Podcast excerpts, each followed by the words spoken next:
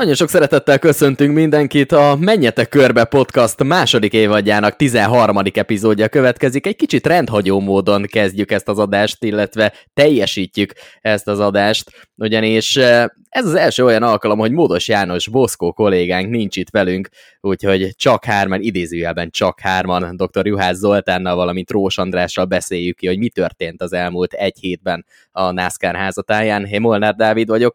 Srácok, nekem az első kérdésem az lenne, hogy így Boszkó hiánya nélkül nem érzitek, hogy egy kicsit olyan üres, hideg, nyírkos a szoba?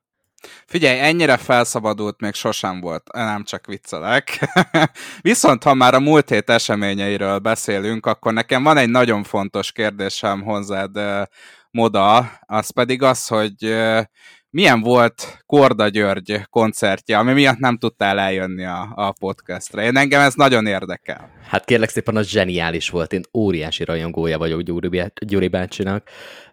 Egy, egy valódi élmény, és, és tehát nincsenek szavak, amivel ezt le, le lehet írni.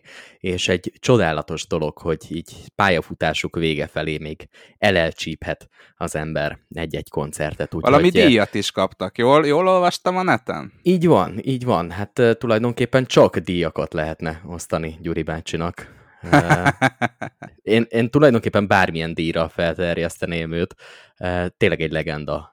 És nem tudom, hogy a NASCAR-ral milyen kapcsolatban van, de hogyha az ember a pókert szereti, akkor a NASCAR-ban is otthon kell legyen. Hisz Las Vegasba is látogat a NASCAR évről évre, ennek köszönhetően pedig szoros a kapcsolat a póker, valamint a NASCAR közt. Nem biztos, hogy ez a gondolatmenet ez teljesen megállja a helyét. Muszáj egy kérdést feltenni. Sziasztok, köszöntök én is mindenkit. Mentél önszántadból, vagy vittek? Én önszántamból, persze. De ebben mi a meglepő? Nem tudjátok elképzelni magatokat egy Korda György koncerten? Figyelj, Én óriási nem, saját magam nem.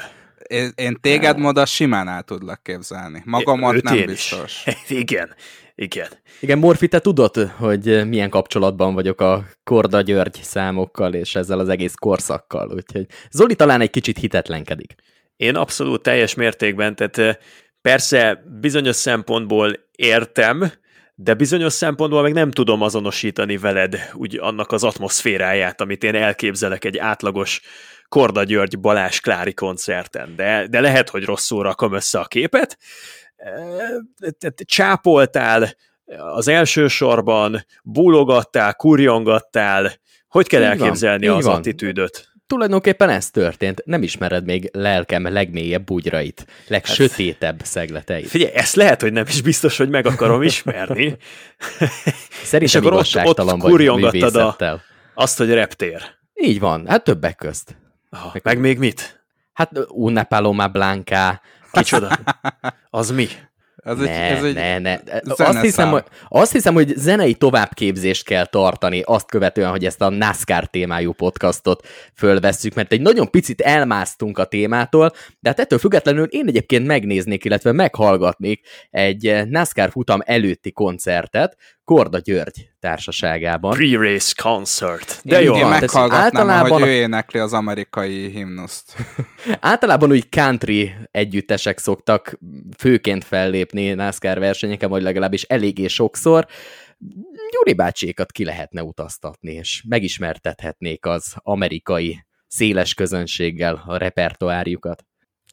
Én, én megnézném, az biztos, hogy meg, tehát akkor én kikérném a, a Arena 4-es srácoktól előre a feedet, és amin érkezik a jele futamokra, és, és biztos, hogy ott ülnék már a közvetített koncertnél is. Zolit azt hiszem, hogy sokkolta ez a történet. Szóhoz sem tud jutni. Tényleg keresem, keresem a szavakat, és nem nagyon találom őket. E, szürreális élmény. Nagyon nagy hódolója vagyok én is a munkásságuknak, ez a koncertre járás, ez, ez nekem egyszerűen nem egyeztethető össze Dávidnak az általam eddig megismert képével, úgyhogy olyan képek villantak fel bennem, a, amivel próbálom hogy összetársítani, de valahogy nem megy. Tehát olyan, mint, mintha olajat a vízzel kevernénk, hogy mindig kicsapódik a tetején, hogy nem, nem nagyon jön nekem ez össze, hogy Dávid ott van a tömeg kellős közepén, és ordítja, hogy mamma. Azt is egyébként többek közt. Zoli, te pedig, ha jól tudom, akkor stand-upon voltál, ugye? Igen, mi, ha ennyi kulisszatitkot elárulhatok, csináltunk egy nagyszerű kis estét a srácokkal, Maka barátommal és Parrak Zsombor kollégával, elmentünk a Jim Jeffries stand-up előadásra az Erkel színházba, és felhőtlenül jól szórakoztunk. Aki nem ismerné Jim Jeffries-t, nagyon sürgősen pótolja. A világ egyik legjobb stand-up komikusa, elindult Ausztráliából, meghódította a világot, és meghódította múlt héten Budapestet is. Felhőtlen volt. És Zsombi pedig valószínűleg alvás nélkül egy jó hát egy nap múlva érkezett meg a track közvetítésre. nem, amin... volt, nem volt egy egész egy nap. De azt hiszem hajnal kettőkor kezdtetek, nekem nem nagyon rémlik, hogy ő szombat hajnalban kettőkor már az ágyban lett volna. Vagy reméljük nem láttad, hogy az ágyban van-e vagy sem.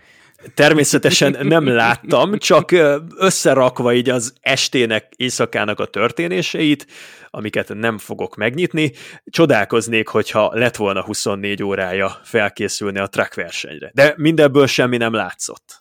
Lassan korhatáros lesz ez a podcast, én azt gyanítom, úgyhogy... Ez, ez a kezdetektől az volt.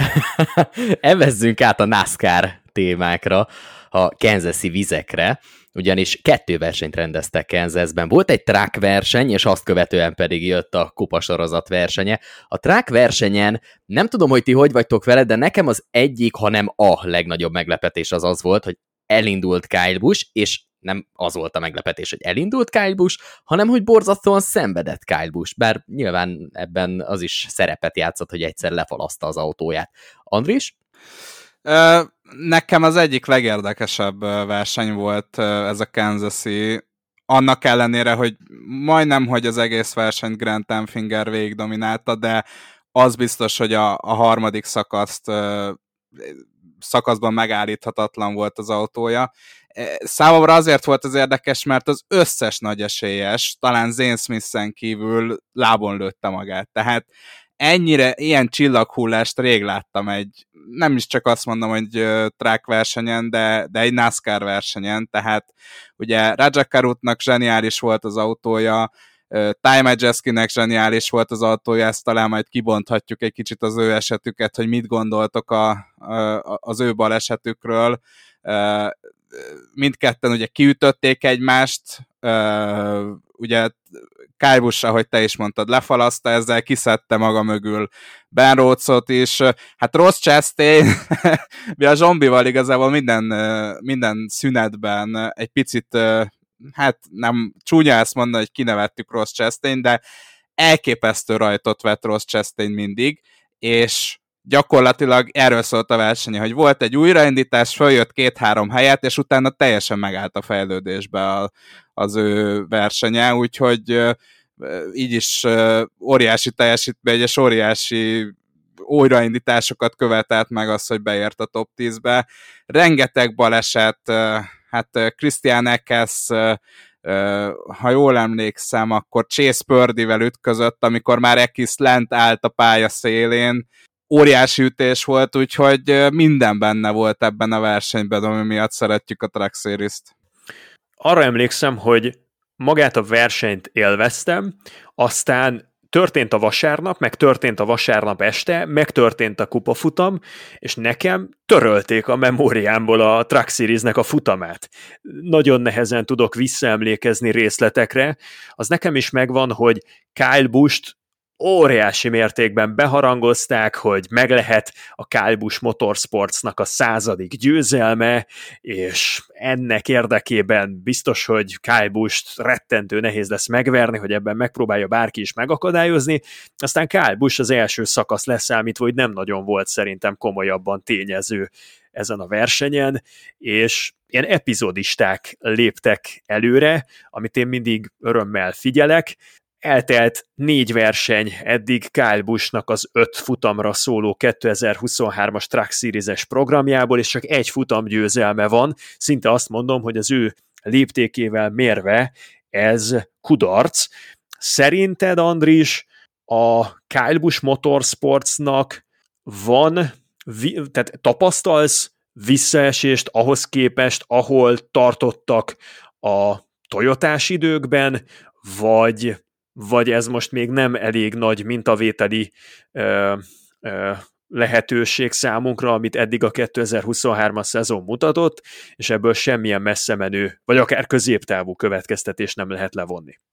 Én nem vonnék le, főleg amiatt, mert én úgy érzem, hogy nagyon erős az idei Track Series merzőny, tehát az, az újonc osztály az számomra elképesztően kellemes meglepetés. Most már végre Raja Karut is villantott valamit, mondjuk nem feltétlenül csak pozitív értelemben, de hát ugye Nick Sanchez is, aki aki Kajbus motorsportos technikával megy folyamatosan ott van az elejében, Chase Purdy sem ment rosszul, inkább nekem egy picit az az érdekes, hogy Kajbusnál is nyilván volt szerencsétlensége is Kajbusnak, de, de folyamatosan azt érzem, hogy picit lábolnavik magukat, és hát nyilván elég sok a, a, a tapasztalatlan versenyző, tehát Kájbuson kívül, valljuk be őszintén, ebben a jelenlegi csapatban nincs jelenleg olyan versenyző, akire azt mondanám, mint például a Toyotás időkben, hogy, hogy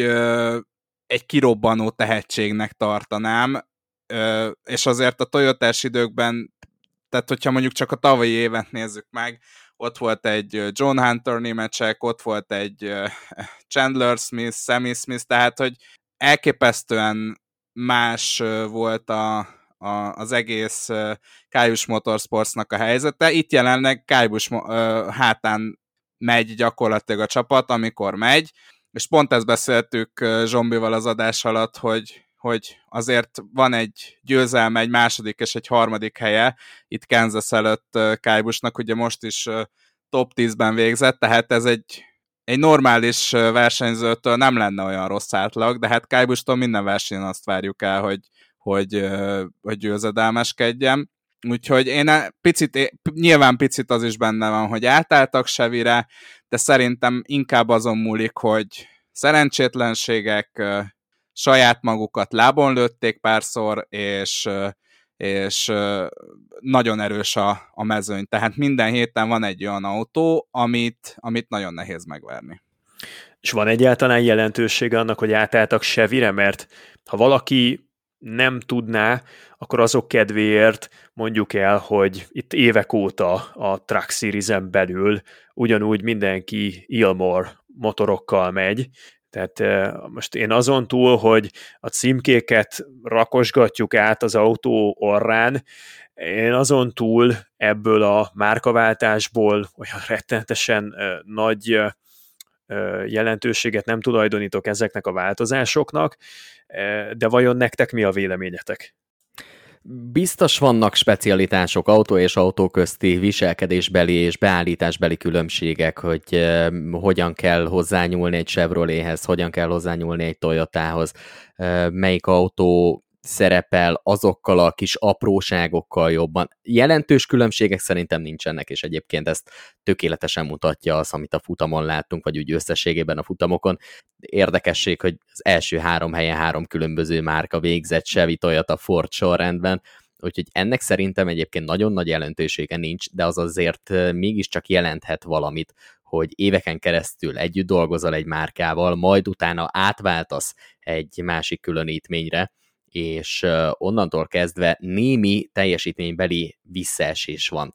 Egyébként ezt nem feltétlenül a csapatszámlájára írnám, azért az egy elég különleges szituáció, amiben Kyle Busch van, összesen öt versenyt tud teljesíteni, és ez alatt az öt verseny alatt kéne valahogy összehozni egy győzelmet. Az előző években az volt a, a tendencia, hogy Kyle Busch ahol elindul, ott első vagy második, de igazából az idei szezonban is nagyjából hasonló a dolog, tehát láttuk, hogy Kyle Busch egy második hely után milyen szomorúan tud kiszállni az autóból, mert ő tényleg győzni van itt, de az az aprócska kis plusz, amit igazából szerintem nagyon megfogni nem is lehet, hogy éppen az adott versenyen mi az a kis aprócska plusz, ami hiányzik a versenyzőtől, az hiányzott eddig az idei track versenyein Kyle Buschnak, és mondjuk ezt úgy egyébként, hogy hetedik lett Kyle Busch, tehát Kyle Bushnál egy hetedik hely, egy track versenyen, olyan eredmény, ami miatt most már szép lassan szerintem 10 perce arról beszélgetünk, hogy Kyle Busch milyen gyatrán ment, és milyen gyenge eredményt ért el.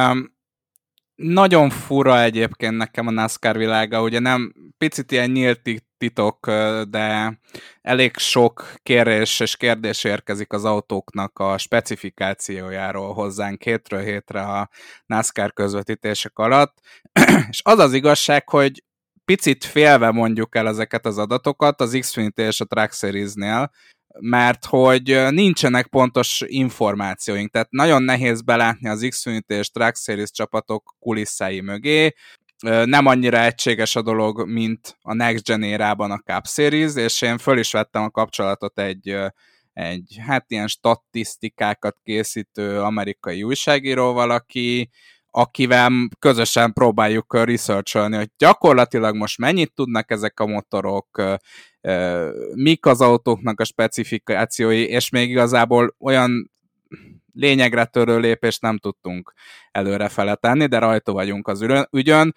Ebből csak azt akartam kihozni, hogy én is ezt hittem, hogy ezek gyakorlatilag csak átmatricázások, de Bob Pockrass, a Fox Sportsnak a riportere, újságírója és mindenese készített egy interjút még a Kansas-i hétvég előtt uh, Ty Majeskivel és uh, és Ben Rhodes-szal, és Ben Rhodes mondta, hogy egyszerűen nem volt elég autójuk, ugye ők, ők is most Fordra váltottak a Torsportnál, nem volt elég autójuk a szezon elején ahhoz, hogy ő, ő eléggé agresszívan tudjon menni. Tehát folyamatosan hát nem azt mondom, hogy 0-24-ben, de erőltetett tempóban próbálták az alkatrészeket meg az autókat összerakni, és mostanra itt a pár hetes szünet végére jutottak el oda, hogy most már vannak tartalékautóik, tartalékalkatrészeik, úgyhogy elméletileg ez csak egy átmasztricázás, de gyakorlatilag, hogyha Ben Rhodes és Time is ezt nyilatkozza le, hogy mostanra jutottak el oda, hogy vannak tartalékautóik, a márkaváltás után azért mégiscsak lehetnek kisebb különbségek az autókon. Hát ez mondjuk teljesen nyilvánvaló, hogy különbségek azok vannak. Itt szerintem a mértékről lehet némiképp vitatkozni. Amit mondasz, az egyébként egy iszonyatosan érdekes dolog, és csak arra tudok visszautalni, hogy a NASCAR például a szabálykönyvet sem hajlandó teljes egészében kiadni, és éveken keresztül csak lehetett találgatni azt, hogy most éppen az adott büntetést azt milyen szabálypont alapján osztották ki. Mondjuk vannak mostanában is ilyenek, de ez tökéletesen mutatja azt, hogy a NASCAR az a külvilághoz adott esetben hogy áll hozzá.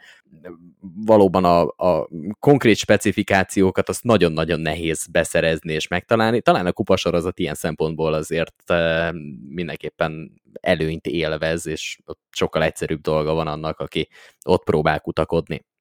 Visszatérve egy picit Rajakarut és Time Majeski esetére, nem tudom, hogy emlékeztek erre az esetre, hogy láttátok-e. Hogy de, lehetne elfelejteni? De hát nagyon érdekes volt. Én először azt mondtam, hogy Rajakarut saját magát forgatta bele a falba a sok blokkolásnak a végén, de aztán sokadik ismétlésre kiderült, hogy Time Majeski szimplán megúsz, megunta azt, hogy körök óta a Rejekarut blokkolja őt, és az egy újabb blokkolásnak hát gyakorlatilag úgy vetett véget, hogy hátulról kilökte őt, és a, nyugodtan meg tudták beszélni ezt, nem úgy, mint két másik versenyző egy másik esetet, erről vagy szerintem még fogunk beszélni a podcast vége felé, de hát igen, két iRacinges versenyző gyönyörűen megtalálta magát, és egy tipikus iRacinges balesetbe keveredett. Hogy szoktad mondani, ez NASCAR törvénye? Ez NASCAR törvénye, így van.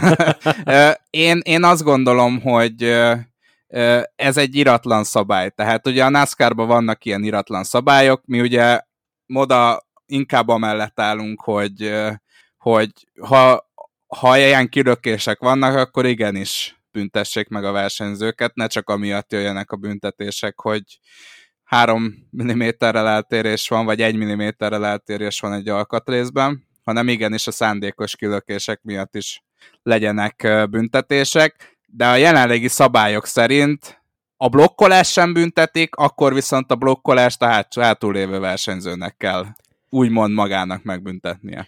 Tehát most akkor mondjuk... ezt úgy értem, hogy itt Karutot szerintetek, vagyis hát nem tudom, akkor kérdezem, hogy kettőtök, vagy kettejük közül szerintetek kit kellett volna büntetéssel sújtani ebben a helyzetben, mert Majeskit tényleg sokadik alkalommal blokkolta későn Karut, és jó, persze volt egy pici kormánymozdulat Majeskiben, tehát ő abszolút nem bánta, hogy beforgatja a mezőny elé Rajakarutot, de az tagadhatatlan, hogy pofátlanul későn blokkolt megint, és nem volt tiszta a külső ív, amikor Karut megint felhúzódott Majeski elé. Elvárás Majeskivel szemben, hogy fékbe taposson, vagy legalábbis teljesen elemelje a gázpedáról a lábát, és megint három köre rámenjen arra, hogy visszahozza a hátrányt, amit ezzel összeszed.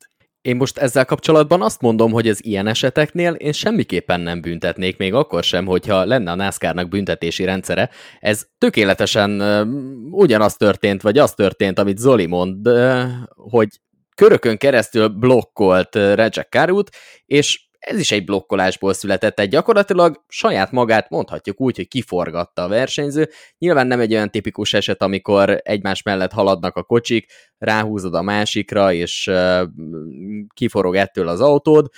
Kicsit hátrébről jött Majeski, de ettől függetlenül két blokkolásnál elveszed a gázt, három blokkolásnál elveszed a gázt. Nem találsz olyan versenyzőt a mezőnyben, aki a negyedik blokkolásnál is elveszi a gázt. És ez szerintem teljesen rendjén van így. Tulajdonképpen hát szerintem mondhatjuk, hogy Raja Karut saját magát sodorta ezzel veszélybe, és ha vállalta a kockázatot, akkor bizony ott van a mögötte levő Time ki meg nem veszi el a gázt. Andris az imént azt mondta, hogy szerinte sokadik ismétlésre az világlik ki ebből a történetből, hogy Majeski volt az, aki egy forgató mozdulatot belevitt a történetbe, és azért ebben is van igazság.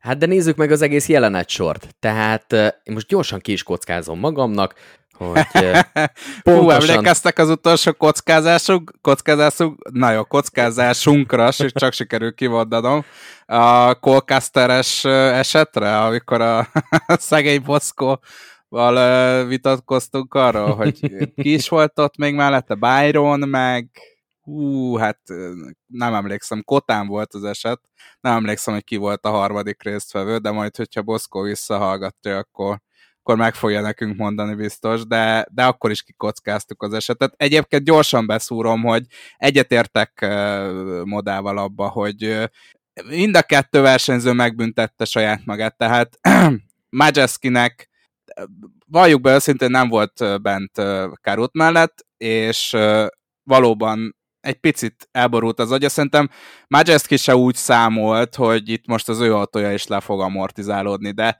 az, hogy 60 körrel a vége előtt ilyen dolgokba belemész, két olyan autóval, ami futamgyőztes tempóra is képes, annak ellenére, hogy Grant Enfinger autója tényleg nagyon gyors volt, ez, ez egy ez számomra egy teljes blödség volt.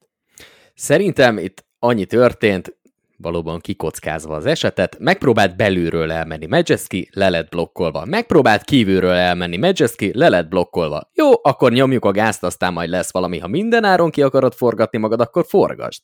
Ennyi Na jó, az de, egész esetnek a forgatókönyve. a jelenlegi, hát a Next Gen autóknál ez még inkább fennáll, hogy hogy gyakorlatilag, ha elveszed a szélárnyékot, és be tudsz állni az elő, a mögötted lévő elé, akkor már nyert ügyed van. Tehát valamilyen szinten érthető az, most egy picit idézőjelbe rakva, hogy miért csinálta ezt Rajakarut. Én csak azt nem értem, hogy 60, tehát hogyha ezt megcsinálja 5 körrel a vége előtt, mondjuk egy második vagy első helyér. Azt megértem, de 60 körrel a vége előtt ez egy teljes butaság volt. Mindketten megérdemelték azt, ami velük történt. Majeski azért, mert nem volt egy kicsit türelmesebb, annak ellenére, hogy Karut körök óta ezt csinálta vele, de hát a végén Majeski is pórulja, tehát nem érte meg neki ezt a manővert megcsinálni. Szerintem ebben a manőverben 5 centi döntött. Hogyha 5 centivel előrébb van Raja Karut, akkor tökéletes a manőver, és csinálja meg. Viszont 5 centivel hátrébb helyezkedett el, ez az 5 centi pedig már pontosan ott volt, ahol a Time Majeski féle lökhárítónak az első három centie. Ennyi volt az egésszel a probléma. Ö, nem tudok ezzel vitatkozni. Úgy látom, hogy Zoli sem, illetve úgy hallom, hogy Zoli Én mondok sem. rá egy áment. Én is azt láttam, hogy mind a ketten hibásak voltak ebben a sztoriban. Majeski szerintem kevésbé, viszont abban is biztos vagyok, hogy Majeski a végén vitt bele egy forgató mozdulatot, hogy a lehető legrútabbul bánjon el a vetétársával. Mm, forró fejű megoldás volt mind a kettejük részéről, leginkább Majeski részéről, mert neki volt azt hiszem nagyobb választási lehetősége, hogy, hogy elkerülje ezt a bajt. Írjuk ezt annak a számlájára, hogy Truck Series, mindenki még keresi a helyét, Majeski különben talán az egyik legnagyobb bajnok esélyessé nőtte ki magát, és nagyon jól áll a pontversenyben is, ahelyett, hogy szépen vastagon hozta volna a top 5-ös helyezést, ami a tempója alapján maximálisan benne volt ebben a versenyében. Ő, ő elhajította így a futamát 25. helyre, beírták, és Zane Smith utolérte őt a bajnokságban, tehát ezek a pontok még nagyon hiányozni fognak egyszer, de mikor legyen az ember egy kicsit forró fejűbb a kelleténél, ha nem a Truck Series-ben, amikor, amikor tényleg eh, én azt gondolom, hogy mindenki az avatar választásnak az időszakában jár, amikor meg kell határozni, hogy milyen képet alkot eh, önmagáról, és milyen képet alkot róla a nagyvilág, mm, hogyha Majeskinek a környékére keveredik innentől kezdve bármelyik vetétársa, akkor szerintem kétszer is meggondolják, hogy a második meg a harmadik késői blokkot azt bevetik-e Majeskivel szemben, és hosszú távon lehet, hogy ez a 20 pont, amit beáldozott ennek az oltárán, az az image építés szempontjából egy nagyon jól megtérülő befektetés volt. Meg hát mikor legyen eh, forrófejű az ember, ha nem a 34 fokos Kansasben, ugyanis a, a versenyt azt ugye 8 óra, este 8 órakor kezdődött, és zombival nem hittünk a szemünknek, amikor néztük az időjárást, konkrétan 33-34 fok volt Kansasben este 8 órakor.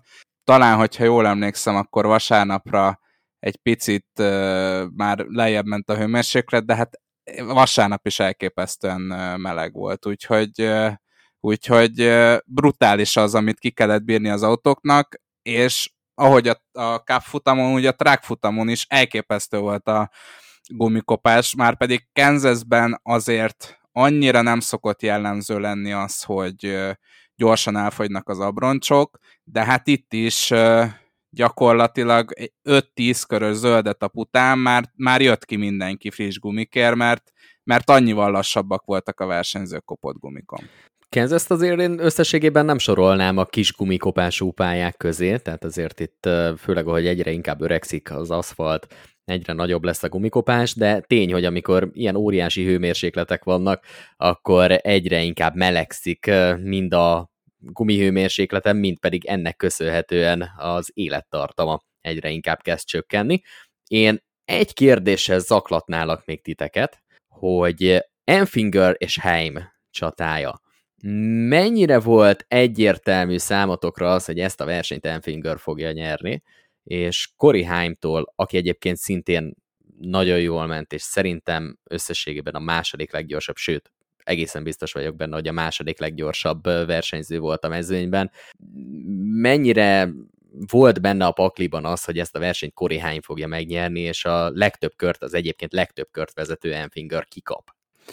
Haim most már sorozatban harmadszor kapott itt Kansasben olyan autót, ami a második hely környékére volt jó, ugyanis tavaly a két Kansasi versenyen is, is jó volt az autója, de ugye az elsőn Zane smith nem tudott mit kezdeni, a másodikon pedig John Hunter mecsekkel.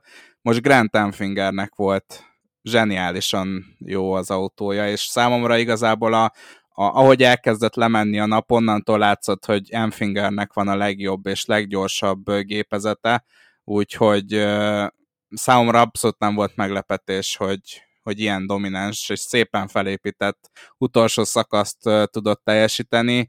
Uh, a semmi, tehát én Cory Haimot tippeltem pont amiatt, mert elképesztően konzisztens volt az utóbbi kansas versenyeken, most is, de, de Grant Enfinger teljesítménye teljesen a semmiből jött, és valamit talált a GMS Racing, most nem tudom, hogy hosszú távra vagy csak itt Kansasben, mert Rajakarut is nagyon jó volt, Daniel Dye is ugye ő top 25 környékén szokott menni, most top 10 környékén ment egész nap, hogy a GMS Racing valamit nagyon talált erre a versenyre, és ennek az eredménye az lett, hogy Grant Finger nyert olyat szerintem soha nem lehet kijelenteni egy NASCAR verseny közepén, hogy valaki verhetetlennek tűnik, és Grant Enfinger sem tűnt verhetetlennek, viszont elég nagy összegben lehetett fogadni ott a hajrában, amikor, ha jól emlékszem, az egyik újraindításnál a kettes kanyarból olyan eszméletlen sebességet vitt át magával a hátsó egyenesre, hogy rögtön a harmadik helyről az elsőre ugrott elő,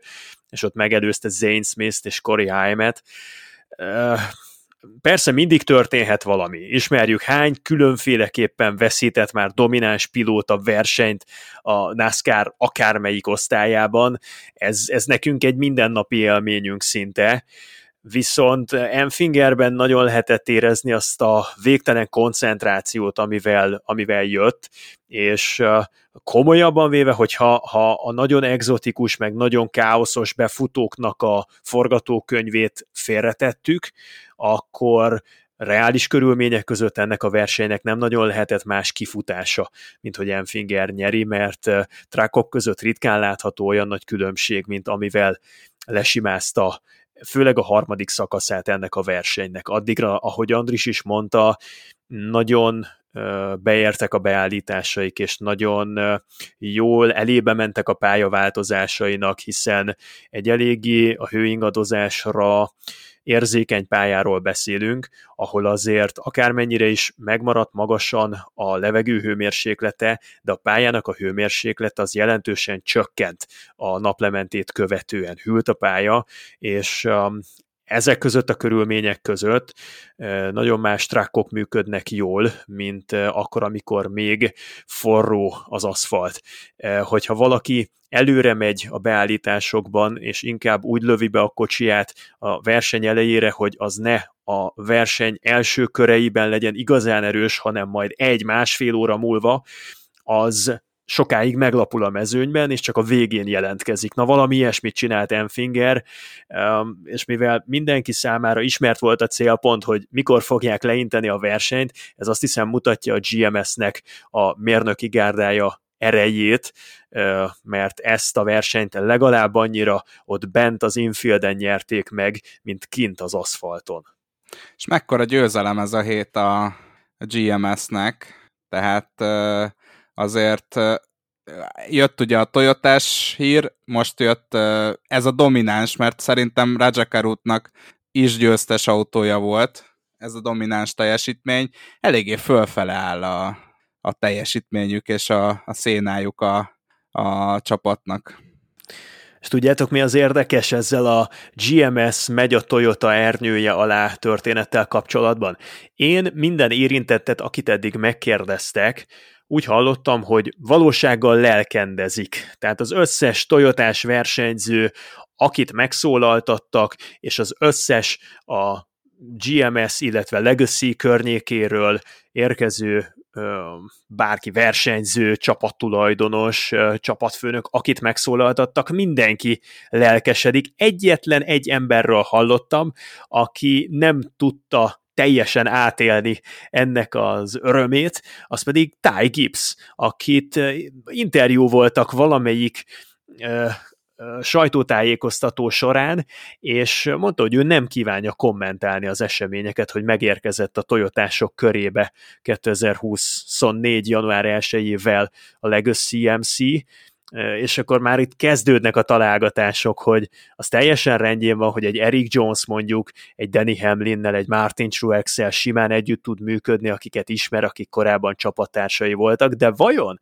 egy Noah Gregson, egy Ty gibbs a tavalyi Xfinity-s összetűzéseik után együtt tud-e működni, ha Taladégában, Daytonában mondjuk a futamgyőzelmük múlik azon, hogy mennyire képesek kooperálni. Figyelj, én már előre azt gondolom, hogy ha lesz egy ilyen Toyotás kis csapatépítő januárba, ahol egy kiosztadék egy ilyen közös apartmant Noah Rexonnak és Ty Gibbsnek, hogy figyeljetek srácok, oldjátok meg a problémáitokat még a szezon előtt, Én viszont betennék egy pár kamerát oda, és egy reality műsort leforgatnék, mert biztos, hogy lennének olyan pillanatok, amit érdekes, érdemes lenne megnézni.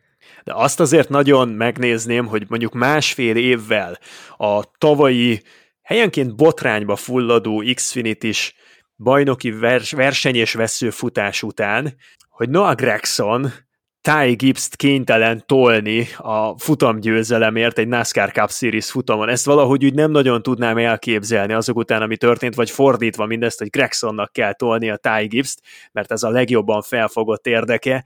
Ezek a forgatókönyvek, ezek nem nagyon voltak benne a pakliban egészen egy héttel ezelőttig. És a teljesség kedvéért azt mondjuk el, hogy egy picit ilyen tájékoztató jellege is legyen a podcastnek, ha valaki nem olvassa napi szinten a híreket, hogy egyelőre arról nincsen bejelentés, hogy a Legacy MC mellett a GMS egésze átváltana Chevyről Toyotára a 2024-es szezonra. Nyilván az a legnagyobb valószínűségű forgatókönyv, hogy érkezik majd a Toyotás ernyő alá a Truck Series-es különítmény is, de még erről az én legjobb tudomásom szerint nincsen bejelentés. Őszintén van erre bármi esély, hogy az egyik sorozatban egyik márkával mész, a másik Szerintem sorozatban nincs. másikkal? Tehát ez nincs. szerintem annyira érdek ellentét. Tudjátok, hogy mi a szép az egészben? Hogy egy ilyen hét után a GMS ö, a autója az egy ö,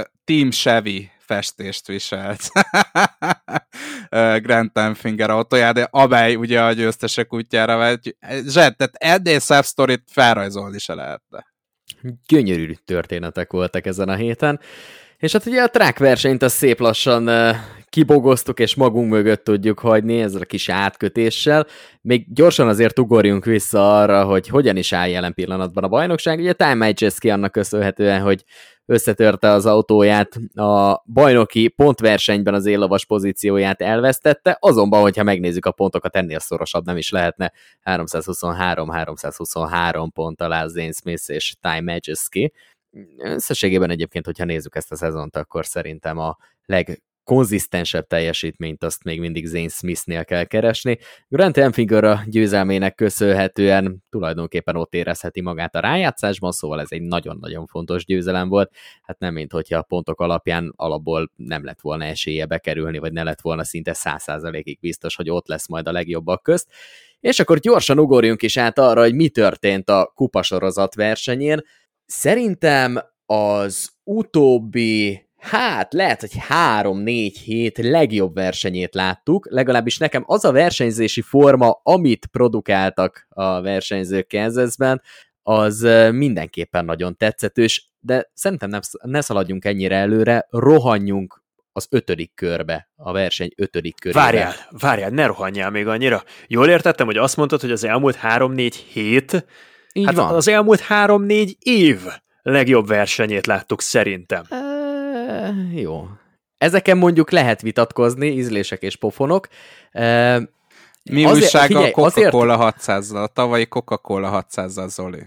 A tavalyi Coca-Cola 600 zseniális volt, tagadhatatlan, az általam látott Coca-Cola 600-aknak a legjobbika volt, de ott azért a nagyon sok gumidefekt belevitt egy olyan variánst az egyenletbe, ami miatt a végére egy nagyon-nagyon picit én úgy érzem, hogy, hogy káoszba fulladt.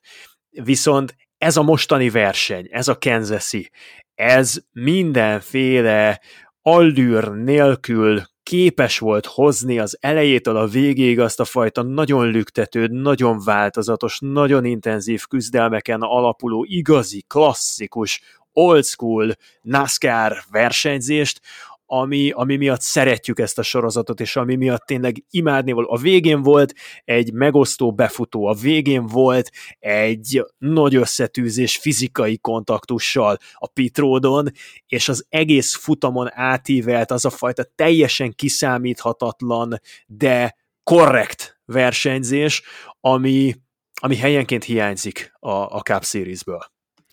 Na hát akkor, hogy így gyorsan a dolgok közepébe vágtunk, akkor én is elmondom, hogy miért gondolom azt, hogy nem feltétlenül ez volt az idei szezon legjobb versenye. Nagyon-nagyon jó lett volna, és teljesen egyetértek veled egyébként, amit mondasz Zoli. Nekem egyetlen része nem tetszett a versenynek. Egyébként megvolt a hosszú zöld zászlós etap, lehetett játszani a taktikával, láttuk azt a klasszikus NASCAR-szerű versenyzést, amiben szerintem mindannyian beleszerettünk. Egy apró probléma volt. Tökéletesen alakult a verseny, egészen addig, amíg a harmadik szegmest meg nem kezdtük, és onnantól kezdve szerintem egy olyan zsinórban négy, de lehet, hogy öt sárga zászló szakasz is jött, annyira szétdarabolva ezzel a versenyt, hogy azt, amit az első két szegmensben fölépítettek, az gyorsan itt a harmadik elején sikerült egy kis lerombolni. Nekem ez az, ami visszaveti a versenynek a értékét, nem mondom, hogy túlságosan, mert azért végső soron mégiscsak az összbenyomás az, ami számít, és ezért adnék erre a versenyre mondjuk 10-ből 8 pontot, az összes többi gondolatoddal egyetértek.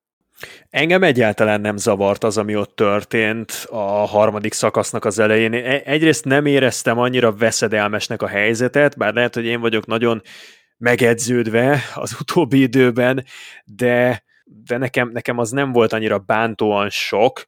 Tagadhatatlan persze, hogy voltak megforgások, de azok is inkább csak azt bizonyították, hogy milyen lélegzetelállítóan nehéz ezen a pályán üzembiztosan gyorsnak lenni. Az, hogy voltak egyautós megforgások, az, hogy néha meglepték a légáramlatok az egyes kettes kanyarban, főleg a versenyzőket, megúszott a kocsiknak a hátulja, vagy éppenséggel az alulkormányzottsággal már nem tudtak mit kezdeni, és akkor megtalálták a hátsó egyenesnek a belső falát, az bennem csak megerősítette azt, hogy ezeket a kocsikat, ezeket ezzel a mostani aerocsomaggal, ezen a pályán, ezeken a gumikon nehéz vezetni, és, és ez egy ez bizonyságtétele annak, hogy, hogy ez nem gyerekjáték. Néha annyira smooth sailing, és annyira kevés a természetes okokra visszavezethető sárga zászló, hogy az emberben megkérdőjeleződnek azok a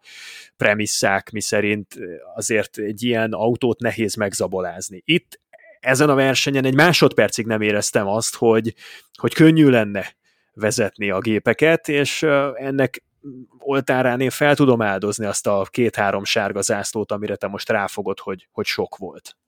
Nem érzitek egyébként azt ilyen esetekben, amikor ennyire mondjuk azt, hogy jól tudnak menni a versenyzők ezen a tipikus másfeles pályán, amikor működik a csomag, hogy ezek a szegmens közi szünetek, ezek annyira teljesen fölöslegesek? Tehát én megmondom őszintén, a legjobban az idei szabályváltozások közül annak örülök, hogy a road versenyeken eltő, eltörölték a szegmensközi sárgazászlókat, és adott esetben én egyébként nem ejthenék túl sok könycseppet, hogyha az ovál versenyekre is bevezetnék ezt a nem szakítjuk meg sárga zászlóval a versenyt, mert szerintem egyébként a verseny első felének a kifutása az teljesen más lehetett volna, hogyha nem törik meg a lendületet a szakaszközi sárgák. Szerintem erről bár beszéltünk egy párszor, és mindketten tudjátok a véleményemet, 100%-ba egyetértek modával, főleg amiatt, mert annyi fajta stratégiát láthatnánk a versenyzők között, de hát azért most is most is, hogy ennyire kopott a gumi, talán itt éreztem a legkevésbé azt, hogy, hogy nagy bajaim lettek volna a szegmens szünetekkel, de százszerzelékig egyetértek, tehát legszívesebben eltörölném. Engem nem is az, hogy megszakítás van, hanem az, hogy jó, hogy fölírjuk, hogy nem is tudom, 70 körös volt a, az első szegmens. Igen, 70 körös az első szegmens, 70 80, körös, nem? Bocsánat, 80, lehet, hogy 80. 267 Igen, 80, kör 80, volt, és 80-85-102-re volt felosztva. És kérlek szépen, véget ér ugye a 80. körben a szegmens, és ez idegesít engem a legjobban.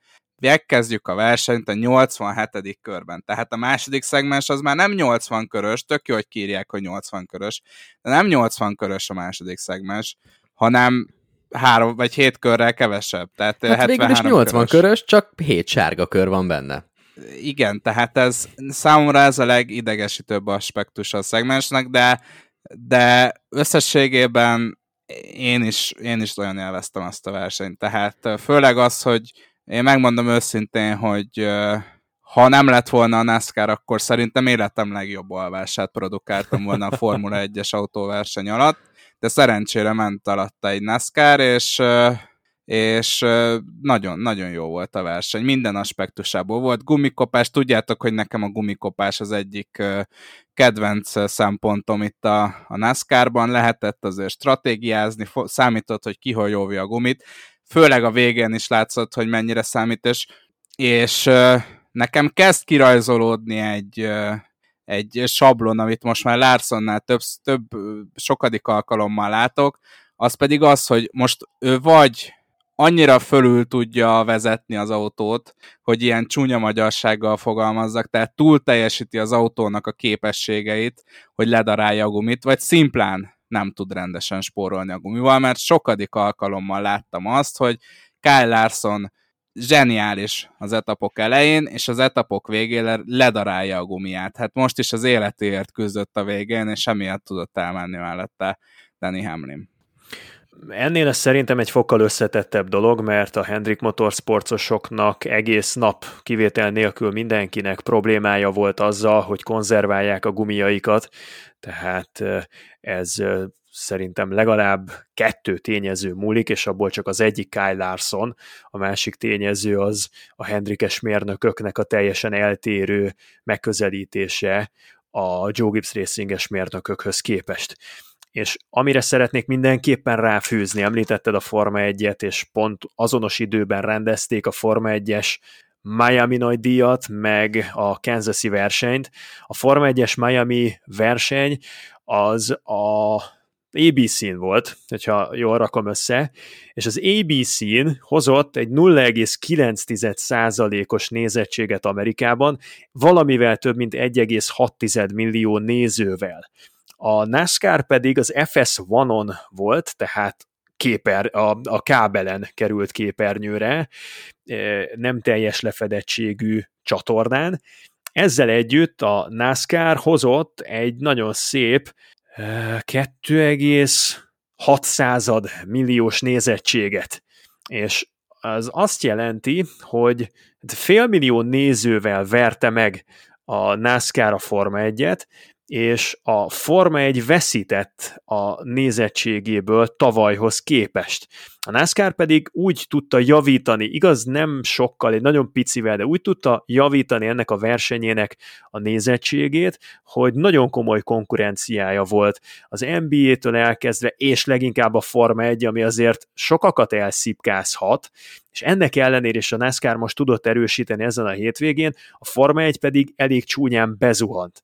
Kérdés, ami rögtön felmerült sokakban, hogy a Netflix által elindított hógolyó, ami az amerikai Egyesült Államokban is fellobbantotta az érdeklődést elsősorban a fiatalabb generációban a Forma 1 iránt, az a hógolyó az meddig építkezik, és mikortól kezd el sorvadni, elolvadni. Eljutottunk arra a pontra, hogy amikor már nem Netflixes tartalom és nem dramaturgizált az egész, némileg csirkekeltetőben keltetett izgalmakkal, hanem egy két órás versenytermék, akkor már nem képes marasztalni a nézőket a Forma 1 az Egyesült Államokban?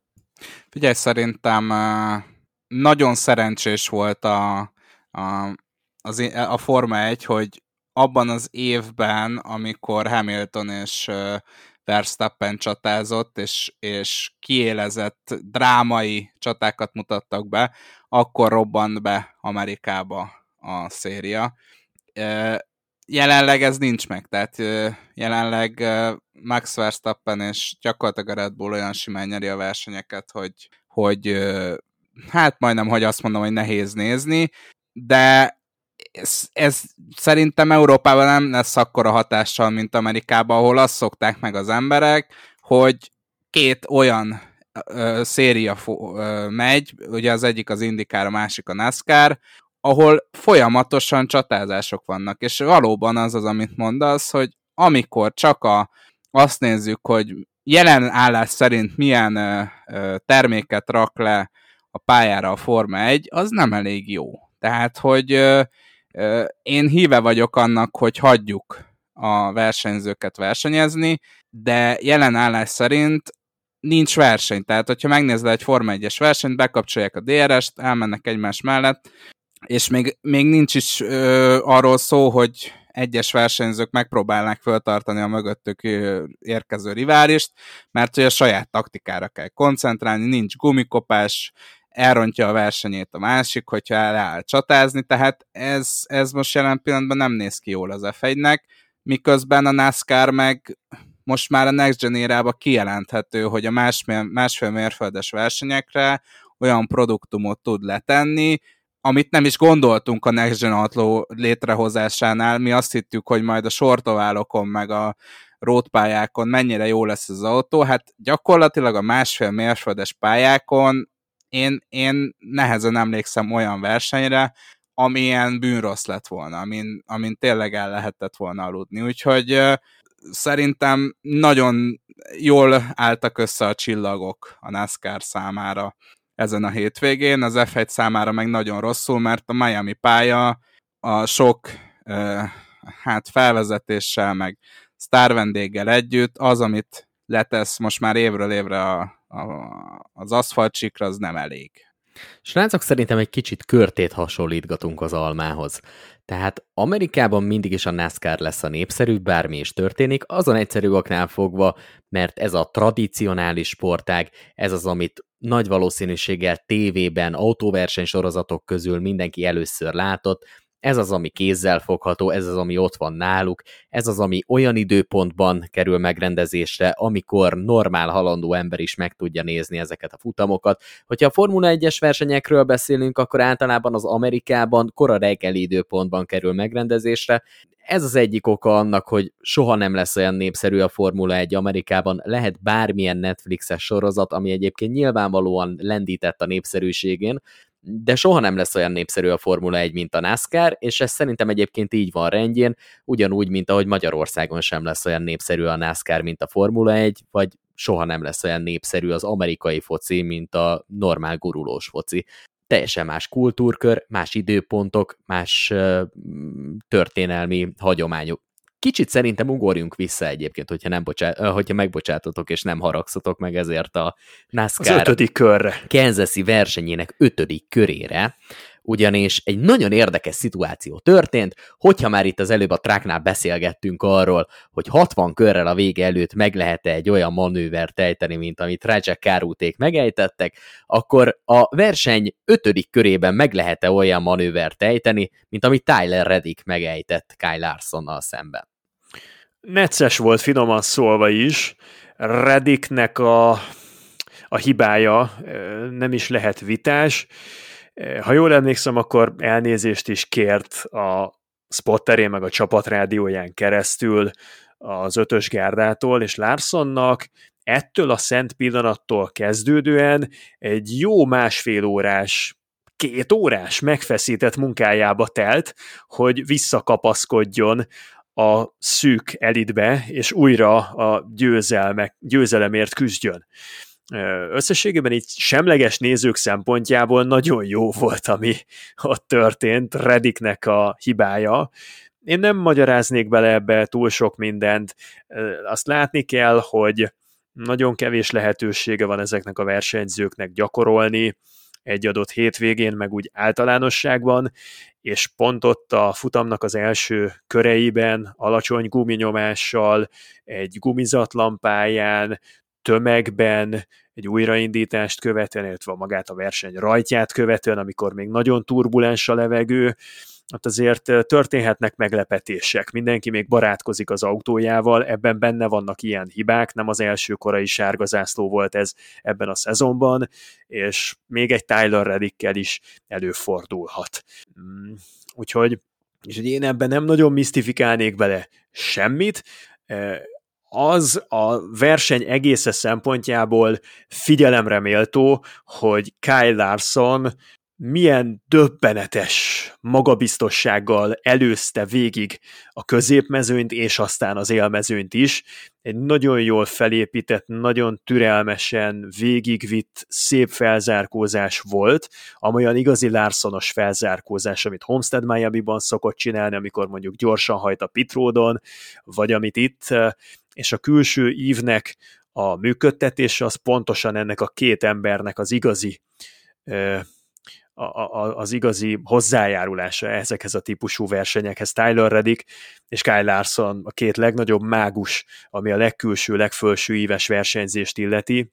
Mm, úgyhogy ilyen szempontból ez, ez volt az egyik alapköve annak, hogy egy nagyon fogyasztható, nagyon jó kis futamunk legyen.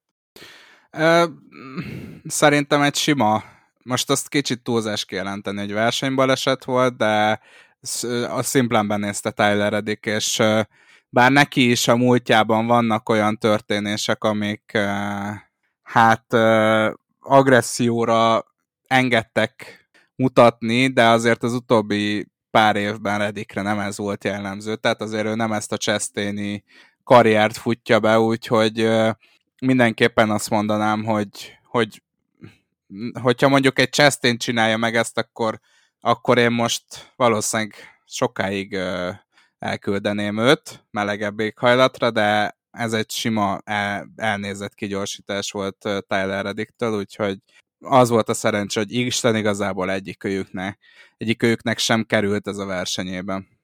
Na, erre a Ross Chastain féle megítélésre majd egy kicsit később térjünk vissza, mert van a verseny végi incidenssel kapcsolatban egy érdekes, vagy legalábbis általam érdekesnek tartottok fejtésem. Lépjünk tovább ezen a dolgon, mert valóban viszonylag a verseny elején történt, vissza lehetett még zárkozni, és láttuk, hogy Kyle Larson vissza is tudott zárkózni. Kemény munka volt, ahogy mondtátok, de visszajött Kyle Larson. Hogyha már Ross Chastain. Ross Chastain és Noah Gregson incidensét emelném ki én második esetként. nyilván voltak azért korábban is olyan jelenetei a futamnak, amit azért érdemes megemlíteni, Christopher Bell kicsúszása, Kyle Busch balesete, stb., de én erre fókuszálnék rá leginkább. Szerintem az az eset, és cáfoljatok meg, ami történt a két versenyző közt. Ugye, aki nem látta volna esetleg, vagy nem tudná, hogy miről beszélünk, Ross Chastain és Noah Gregson egymás mellett halottak, Noah Gregson neki koccant a külső éven a falnak, majd aztán uh, Ross chastain oldalról egy kicsit megkocogtatta, mint egy jelezvén, hogy nem igazán tetszett az a manőver, amit Ross Chastain bemutatott ellene. Szerintem ebben sok kivetni való nem volt. Cáfoljatok meg!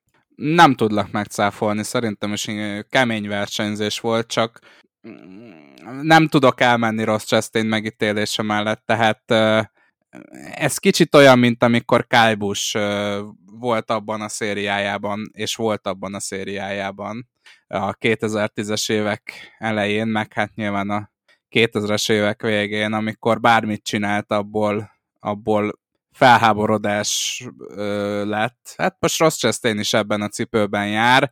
Egy picit keményebb versenyzés volt, ami szerintem benne van a NASCAR-ban, ö, de hát Ross Chastainről beszélünk, aki, akinek van most jelenállás szerint egy olyan megítélése, amit, amit nagyon nehéz lesz leküzdeni. Én nem is tudom, hogy jelenállás szerint ezt le akarja elküzdeni, vagy, vagy tényleg azon van, hogy, hogy aki mellette van, az, mindenki úgy készüljön, hogy nagyon kevés hely lesz hagyva, vagy egyáltalán nem lesz hely hagyva, és ki lesz lökve, úgyhogy én is csak egy simán, sima kemény versenyzésnek tartottam ezt az incidenst.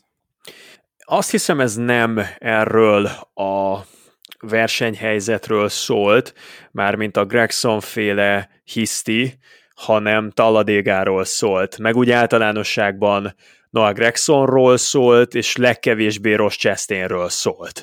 Hadd fejtsem ki, Noah Gregsonról tudjuk, hogy könnyen leszáll a köd, és akkor se Istent, se embert nem kímélve akár a félmezőnyt képes falba tenni, kipörgetni, mezőny elé beforgatni. Road America. Erre gondolok, köszönöm szépen, így van, Road America tavaly. Úgyhogy Noah Gregsonban mindig van egy ilyen ketyegő bomba ö, problémakör, és hogyha ő ezt nem fogja tudni levetkőzni, ezt a tényleg az, vannak ilyen versenyzők, mint például Baba Valasz is, hogy, hogy telik, telik, telik a pohár, és amikor betelik, akkor egy pillanat erejéig már nem is ura a saját cselekedetének. Láthattuk ezt a tavalyi esztendőben Baba Valasztól, akkor, amikor a playoff versenyen Kyle Larsonnal szemben törlesztett, kísértetiesen hasonló szituációban, mint ahogyan most Gregson feljogosítva érezte magát arra, hogy elkezdjen Ross Chastain-nel szemben emberkedni, de ugyanígy lehetne mondani a taladégai versenyt, ahol igazából Gregson volt az, aki felsodródott a külső ívre, chastain is tolta hátulról, történetesen éppen Kyle Larson, abból lett egy kontakt, és nem tudta már Gregson megtartani az ívet, Chastain kihasználta a lehetőséget, nagyon agresszív volt Chastain akkor is, nagyon agresszív volt Chastain most is, mind a kétszer Noah Gregson húzta a rövidebbet, értem a frusztrációt, de ezt én egyelőre úgy hívom, hogy NASCAR Cup Series. A világ legkompetitívebb sorozata, ahol test-test elleni küzdelem zajlik, az első helytől a harmincadikig. És minél hátrébb vagy ebben a ebben az 1-től 30-ig terjedő dimenzióban, annál szorosabbak a csaták. Alulról nagyon préselt ez, és általában Noah Gregson ott a 20. és 30. helyek környékén szokott lenni, most összejöhetett volna egy nagyon nagy áttörést hozó futam. Még egy dolog, a Danny Hamlin féle brekit, amit azért több tízezer ember követett ezen a hétvégén, mert óriási volt a hype-ja, az úgy hozta, hogy Noah Gregson Ross Chastain-nel került össze, és ezt Noah Gregson is pontosan tudta, tökéletesen tisztában volt vele. Tehát ez az egész Noah Gregsonról szólt, Noah Gregson két füle között dölt el ez az egész helyzet, és ő megint, amikor nyomás alá került, akkor rosszul reagált, és és, és rosszul mérte fel a szituációt, nem kellett volna ott ö, konfliktust szítani, az meg, ami a versenyt követően történt, nem tudom, műsorvezetői jogkörödnél fogva moda engede, de hogy most beszéljünk róla, vagy majd később, de azért az is megér egy misét.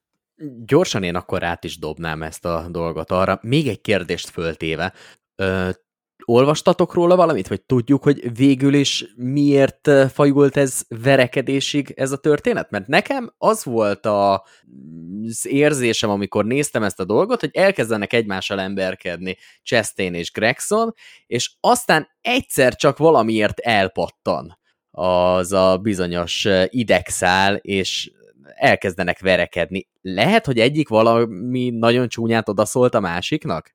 Mert szerintem nem közvetlenül emiatt az incidens miatt tört ki az a, az a verekedés.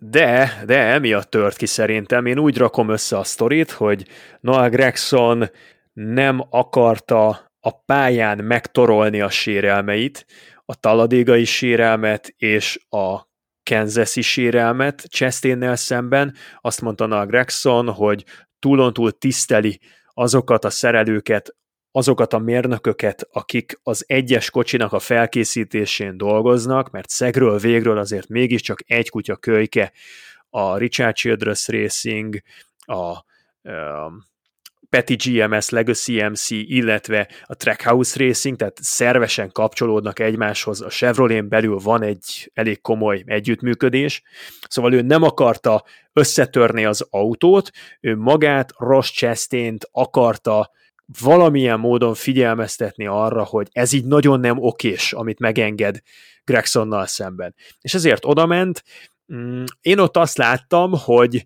Gregson nyilván nagyon heves, és kikéri magának azt, ami történik, Chastain pedig hárít, most az egyszer talán az elmúlt másfél évben Ross Chastain nem elnézést kért, nem azt mondta, hogy tökéletesen igazad van, me a kulpa, soha többet nem fog előfordulni, és ügyelek arra, hogy ez legyen az utolsó. Nem erről volt szó. Ross Chastain itt most kiállt magáért. Nem tudom, hogy hallgatta-e a múlt heti podcastet, de ott pont arról beszéltünk. Ez egészen biztos. Nyilván. Tehát, anélkül szerintem Na mindegy. Elő se fordulhatna, hogy ő versenyre utazik, ugye, mint hogy a Menjetek Körbe podcast hétközben meghallgatja. Szóval akkor Az én autóban mondtam... szól verseny közben. igen, igen. Én akkor mondtam, hogy jobban tenné rossz Chastain, hogyha ezt a rossz fiú imidzset, ezt a sisak levétele után is felvállalná. Lám, lám, itt van, tessék. Oda ment hozzá Noah Gregson vigéckedni, rossz Chastain pedig Egyrészt ugye a lögdösödni kezdő Gregsonnak lefogta a csuklóját, és azt követően pedig, hogy továbbra is Gregson jött volna előre és tolta volna el, ugye, mint később megtudtuk, azzal indokolta Ross Chastain, hogy a Trackhouse-nál van egy no pushing, tehát semmi tolakodás policy, fogta magát, és preventív jelleggel egy óriási horgot kiosztott Noah Gregsonnak, tehát a tökéletes védekezést mutatta be Ross Chastain, mm, nem vagyok az agresszió híve, félreértés ne essék, és egyáltalán nem hiszem, hogy ez egy korrekt módja autóversenyzők között a nézeteltérések rendezésének, de Gregson ezért a pofonért házhoz jött.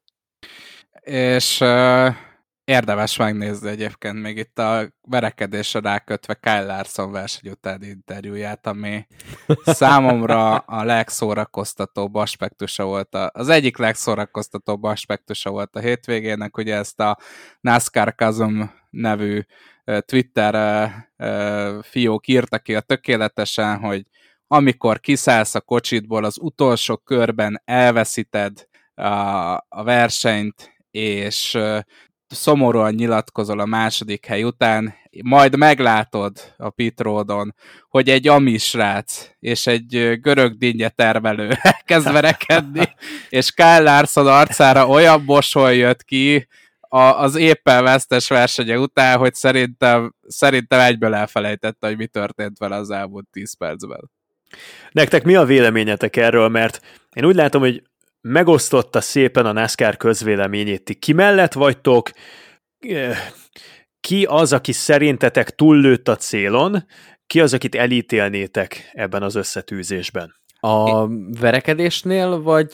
Az egész, tehát amit Noah Gregson és Ross Chastain azon a napon műveltek, az első kontaktustól az utolsó, a nagy sallerig. Figyelj, én az egész, tehát ugye négy, négy aspektusra lehet ráhúzni.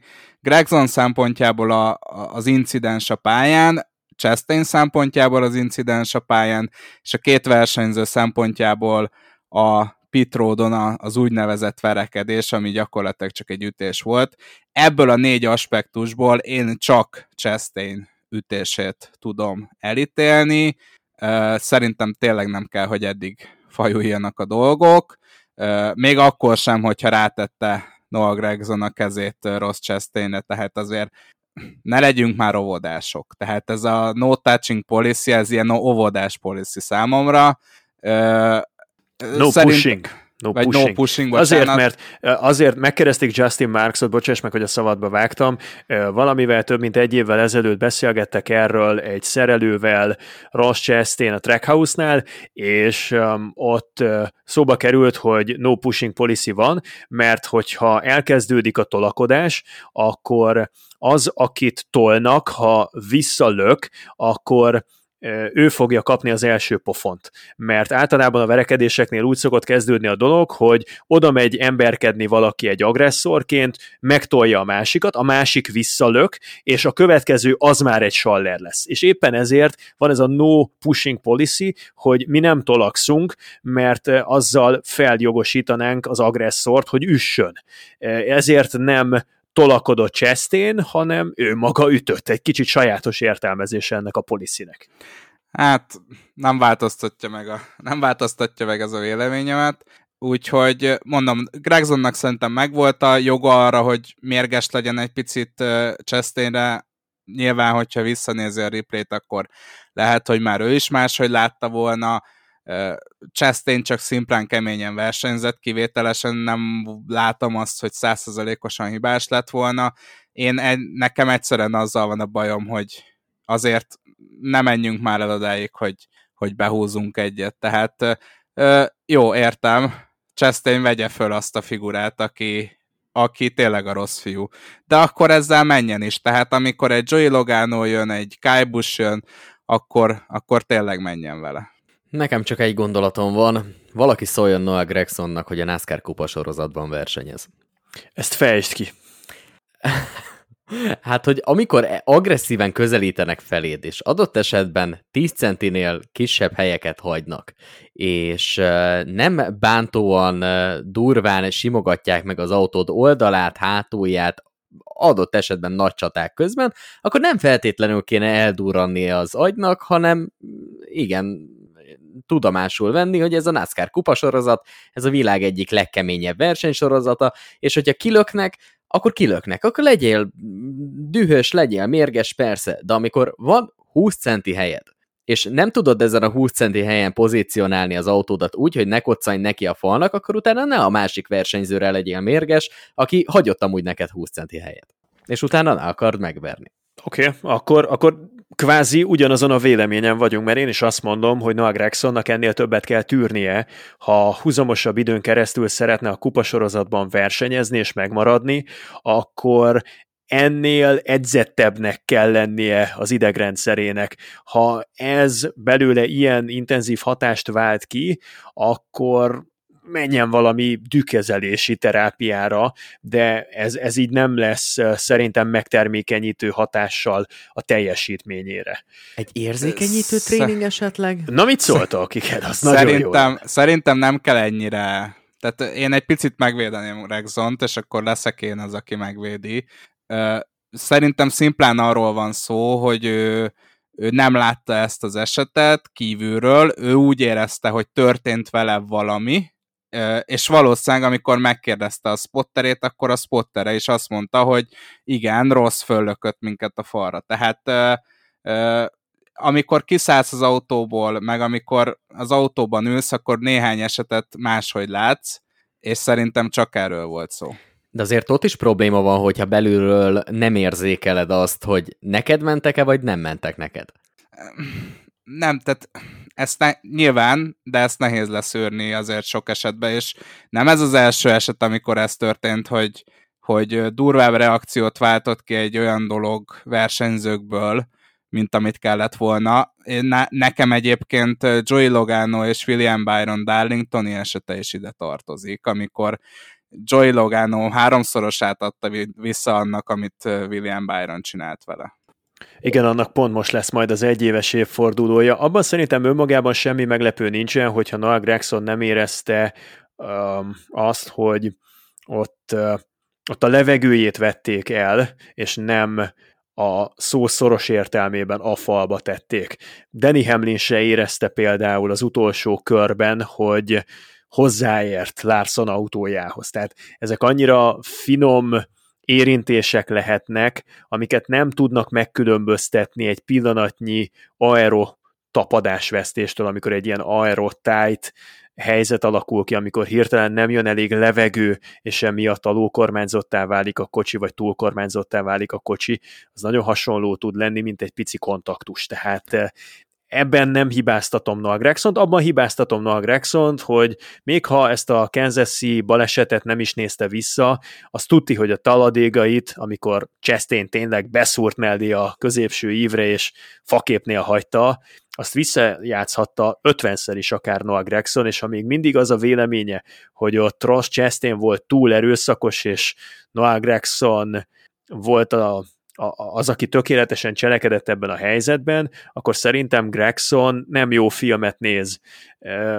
Tudomásul kell venni, hogy az újon CV-ben jár, tudomásul kell venni, hogy van kettő darab citromsárga csík a hátsó lökhárítóján, és azt szerint is versenyeznek ellene.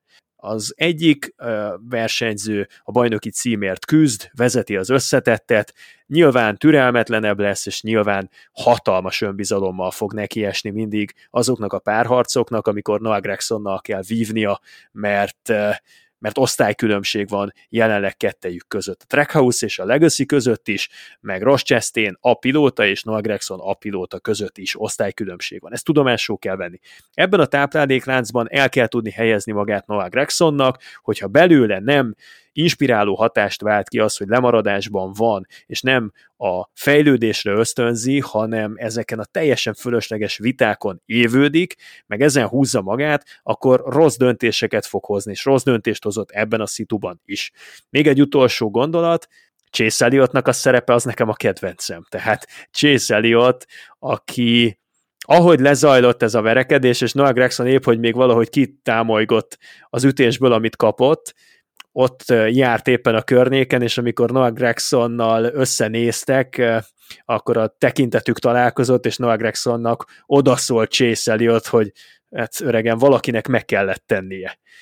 és akkor itt felmerülnek kérdések, hogy miért pont a legforrófejűbb, kis taknyos Noah gregson küldik oda verekedni, amikor... Hát miért kit küldjenek, Zoli? Hát most nem ez a, tökéletes ember rá, hogy oda küldjék, mert nem tudja, hogy, hogy de, doesn't know better, tehát nem tudom, hogy ezt hogy fordítsuk le, de, de nem tudja, hogy mit kellett volna csinálnia, gondolom ment a háttérbe a felbújtás, biztos, hogy vannak klikkek, akik egymást hergelik Cross Chastain ellen a NASCAR-ban, ezt százszerzalékra garantálom, úgyhogy persze, hogy Noah Gregson, a kis újoncot küldik be.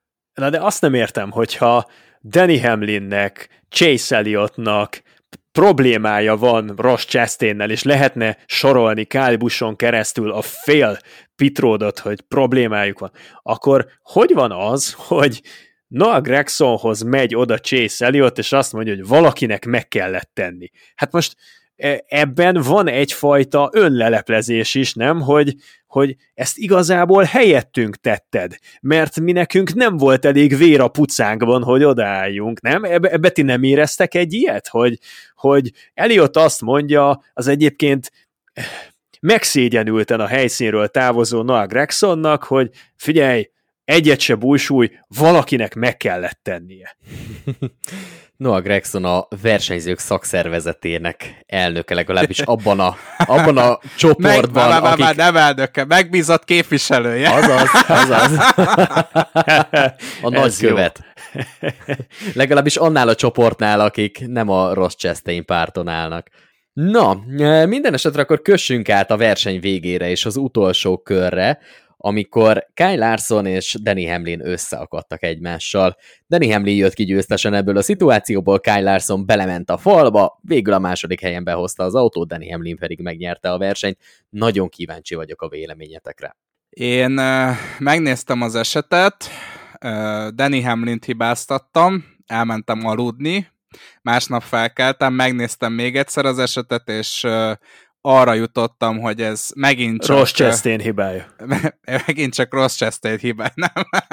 Tehát én arra jutottam, hogy ez, ez, ez megint csak a kemény versenyzés kategóriájába tartozik nálam, és hát abszolút milliméterek döntöttek arról, hogy mi lesz ennek a csatának a kimenetele, szerintem belefért az, amit úgy mondom, hogy nem vagyok óriási rajongója Danny Hamlinnek, szerintem ezt az eddigi podcast hallgatóink már tudhatják, szerintem belefért az a manőver, amit, amit Danny Hamlin megcsinált Kyle Larson ellen, úgyhogy ez egy, ez egy nagyon szép 49.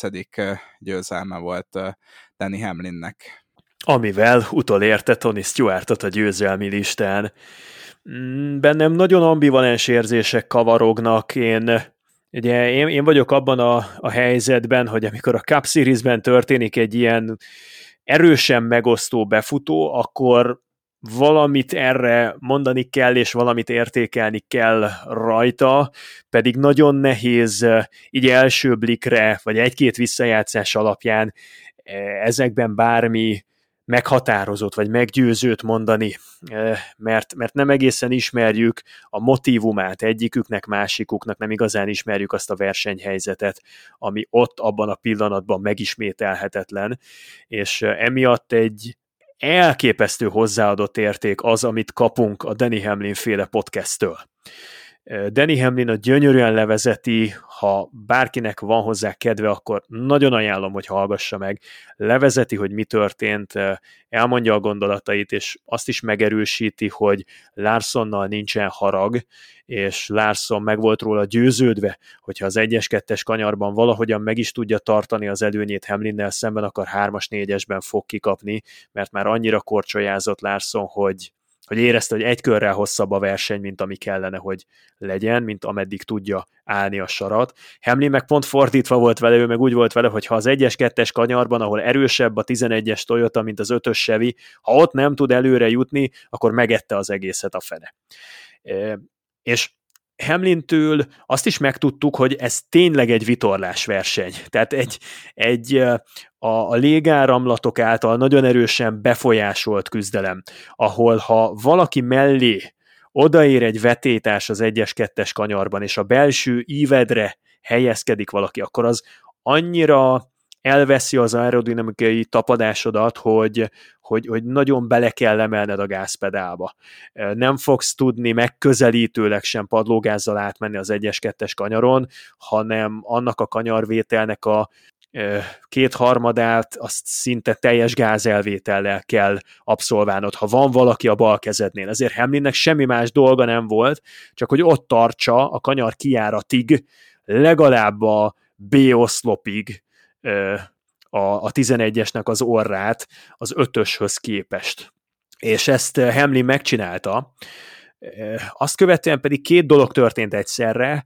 Larson megnyalta a falat, és emiatt belassult, ugye eleve bele kellett emelni a gázpedálba, ami Hamlin érdeme volt, hogy erre rákényszerítette Larson, hogy bele kelljen emelnie, emiatt a falba került Larson, ez megint Hamlin érdeme volt, és azt követően a lelassuló Larsont vagy van egy olyan választási lehetősége Danny Hamlinnek, hogy ő is beleemel a gázpedálba, és akkor egy gyorsuló verseny a rajtszél vonalig, vagy nem emel bele a gázpedálba, megautózza azt a kanyar kiáratot, amit egyébként is tervezett megautózni Danny Hamlin, és felvállalja, hogy ebből az is lehet, hogy elviszi Larson autójának a bal oldalát. Nagyon kicsi volt a kontaktus, de nem hagyott elég helyet Hamlin. Szerintem ennek még éppen bele kell férnie.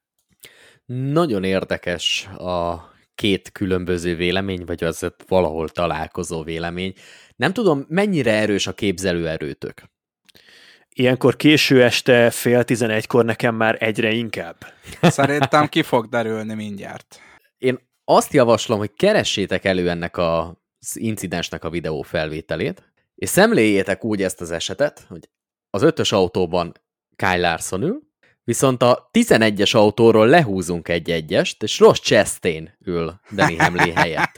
Akkor mi a véleményetek? Nem már! Ne menjünk ebbe bele!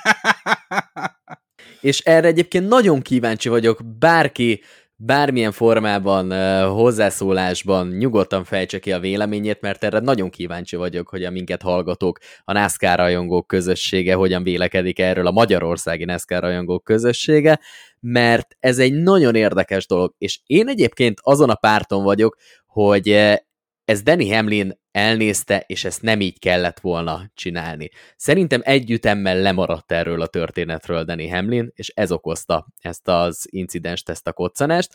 Az, hogy Danny Hamlin és Kyle Larson közt történt ez az eset, két barát közt meg tudták oldani a helyzetet, és nem lett belőle eldurvuló harc. De szerintem és akkor most elmondom ezzel kapcsolatban a véleményemet, és aztán majd ki lehet kezdeni, vagy egyet lehet érteni velem. Szerintem, hogyha az a 11-es autó az egy egyes autó, akkor ebből verekedés lett volna, hogyha pedig abban az ötös autóban, ne adj Isten, egy Chase Elliot ül, akkor világháború azzal nem értek egyet, nem tudom, hogy melyik részét szúrta el ennek a manővernek Danny Hamlin.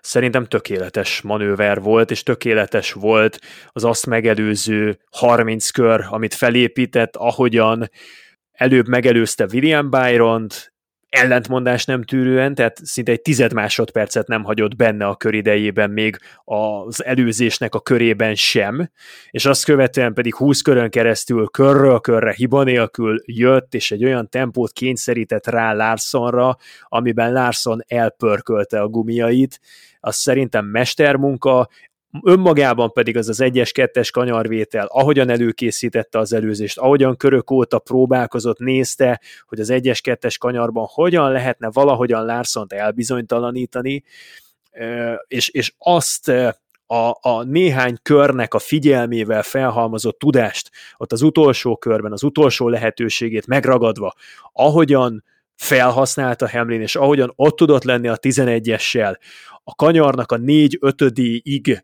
a Larsonnal gyakorlatilag teljesen paralel, az döntőnek bizonyult. Az már, hogy ott Larson megnyalta a falat, emiatt belassult, Hamlin pedig ugyanazt a kanyarívet autózta meg, mint amit akkor is megautózott volna, ha Larson nincsen a falban és nem lassul be. Nem tudom hibáztatni azért Hamlint, hogy nyeretlenül, amikor egy győzelem a playoffot garantálja neki, egy második hely meg tulajdonképpen semmit nem ér, egy nyeretlenségi sorozatnak a kellős közepén, amit hosszú ideje cipel magával, nem tudom hibáztatni Danny Hamlint, hogy nem áldozta fel a futamgyőzelmét annak érdekében, hogy, hogy, hogy elkerülje a, az ütközést. Tehát én nekem, én, én nem látom ezt Hamlin hibájának. Szerintem Hamlinnek jottányit nem jobb a megítélése egyébként, mint Chastainnek, tehát én, én nem érzek ilyen különbséget se, hogy ha Chastain van ott, akkor őt jobban felelősségre vonják. Hamlint is nagyon, nagyon nagy az elutasítottsága Hamlinnek, nagyon sokan egy punknak, egy ilyen agresszornak tartják, aki, aki mondjuk Chase Elliotot is kilökte már, és azt nem tudják neki elfelejteni azért a, a NASCAR szurkolók, de lehetne hozni a kakaskodásoknak a példáit. Én ebben nem látok különbséget. Elmondom, szerintem... hogy szerintem miről maradt le, bocsáss meg Andris, csak egy fél mondat, hogy miért maradt le egy ritmussal erről a történetről Danny Hamlin. Jönnek ki a kanyarból, tökéletesen megcsinálja a kanyarívet, Kyle Larson fölcsúszik a falra. Onnantól kezdve megvan a lendületbeli előnye is Danny Hamlinnek, azonban amikor jönnek ki a kanyarból, akkor túl korán húz ki a külső évre. Hogyha egy ütemet még kivár, és bentebb tartja egy kicsit az autóját, akkor pont úgy tud visszatérni Kyle Larson mögé, hogy a szélárnyékában bennmaradva a Kyle Larson féle autónak, a 3-as, 4-es kanyarban azzal a lendületbeli fölénnyel, valamint azzal a valószínűsíthető autósérüléssel, ami már ott megvolt Kyle Larsonnak, Véleményem szerint 99%-ig biztos vagyok benne, hogy ezt az előzési manővert simán végre tudta volna hajtani. Így viszont lett belőle egy véleményes manőver, és erről is együttemmel és két centivel maradt le. Csak annyi, hogy az, az egész előzésnek az volt a kulcsa, hogy a kanyarnak az utolsó milliméteréig, amíg még egy nagyon pici nyitás van a kormányban, egészen addig ott legyen, és oldalszél árnyékozzon Hamlin, ott legyen kettő centiméterre Larson autójának a bal oldalától. Hogyha ő ebbe beleemel, egy másik kanyarívet választ, és a kanyarkiáratot egy picit szűkebben autózza meg, akkor már nem éri el ugyanezt a kívánt hatást, és akkor nem lesz aerotight Larsonnak a kocsia. Itt beleemelésről szó sincs szerintem.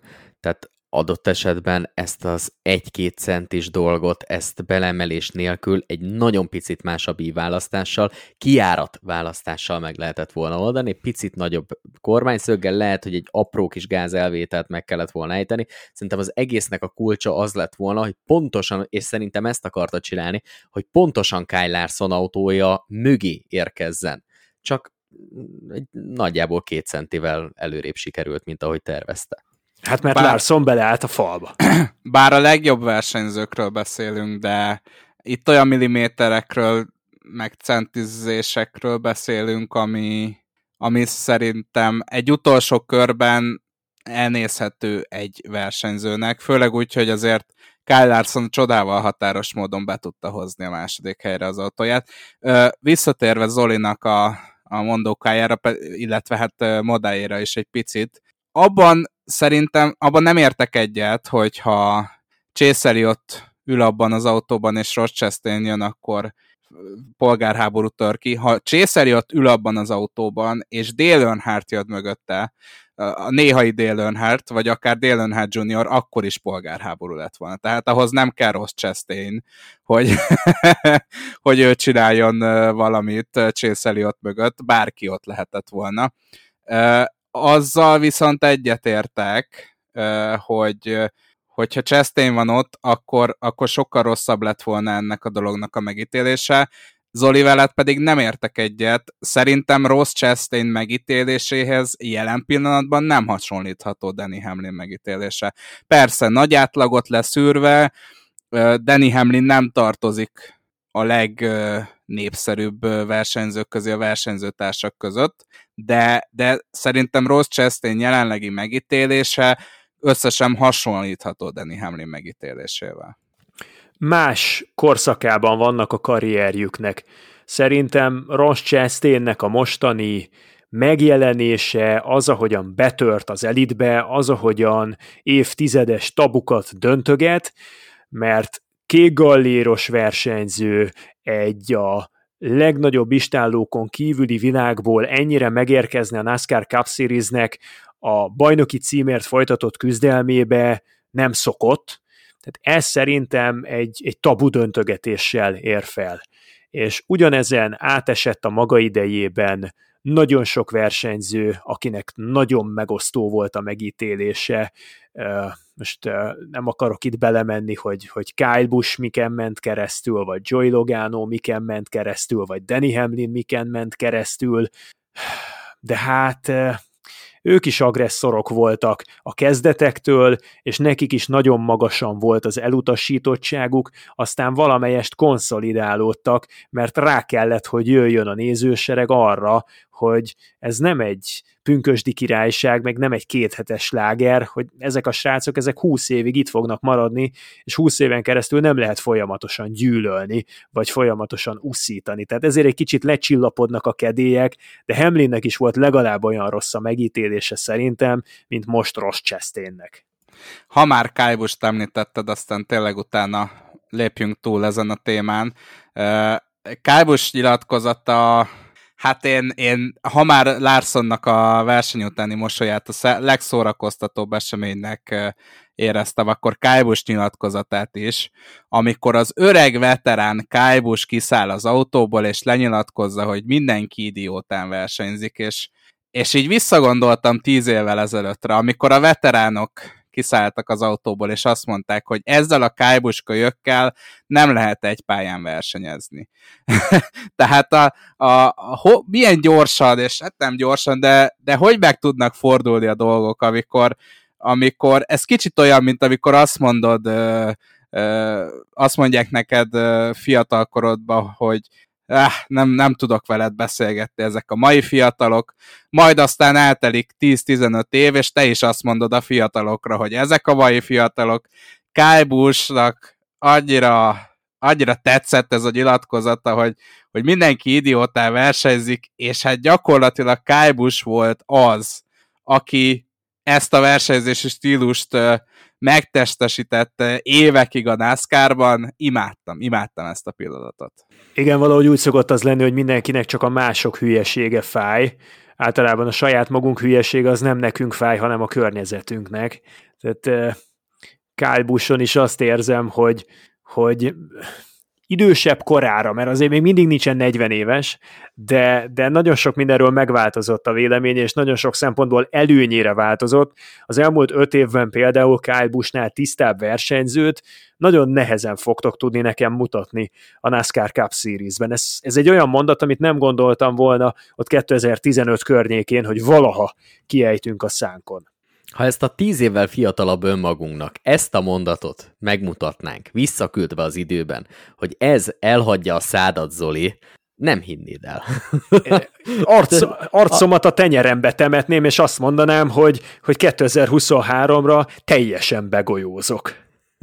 Mint hogy Kyle Busch is teljesen begolyózott. Kezdenek a demencia jelei úgy megjelenni. Elfelejtette már, hogy mi történt vele 10-15 évvel ezelőtt. Igen, hát minden hétről vagy egy cup versenyről, vagy egy track versenyről úgy jön ki, hogy a vezőny legtöbb tagját szidja.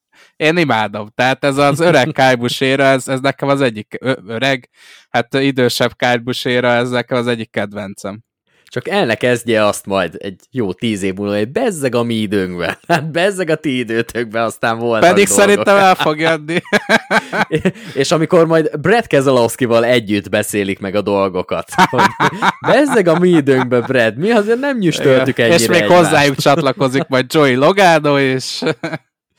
Brad Keselowski szerintem én mind a mai napig mondom, hogy egy bajnoki címet elvett Kyle Busch-tól azzal, hogy folyamatosan mondogatta, hogy akkor fogom visszaadni, amikor a legjobban fáj. De ez már egy másik történet. Szerintem gyorsan kanyarodjunk át egy másik régi motorosra, Ryan Newmanre, aki visszatér a most hétvégi versenyen. Azonban Ryan Newman lenyilatkozta azt, most már szép lassan tudjuk azt is, hogy milyen pályákon fog indulni az idei évben, ő a rövid pályákat preferálja, és azt is elmondta, hogy miért a rövid pályákon fog majd menni, egész egyszerűen azért, mert véleménye szerint ez a hetedik generációs NASCAR autó nem elég biztonságos. Hát nehéz vitatkozni vele szerintem.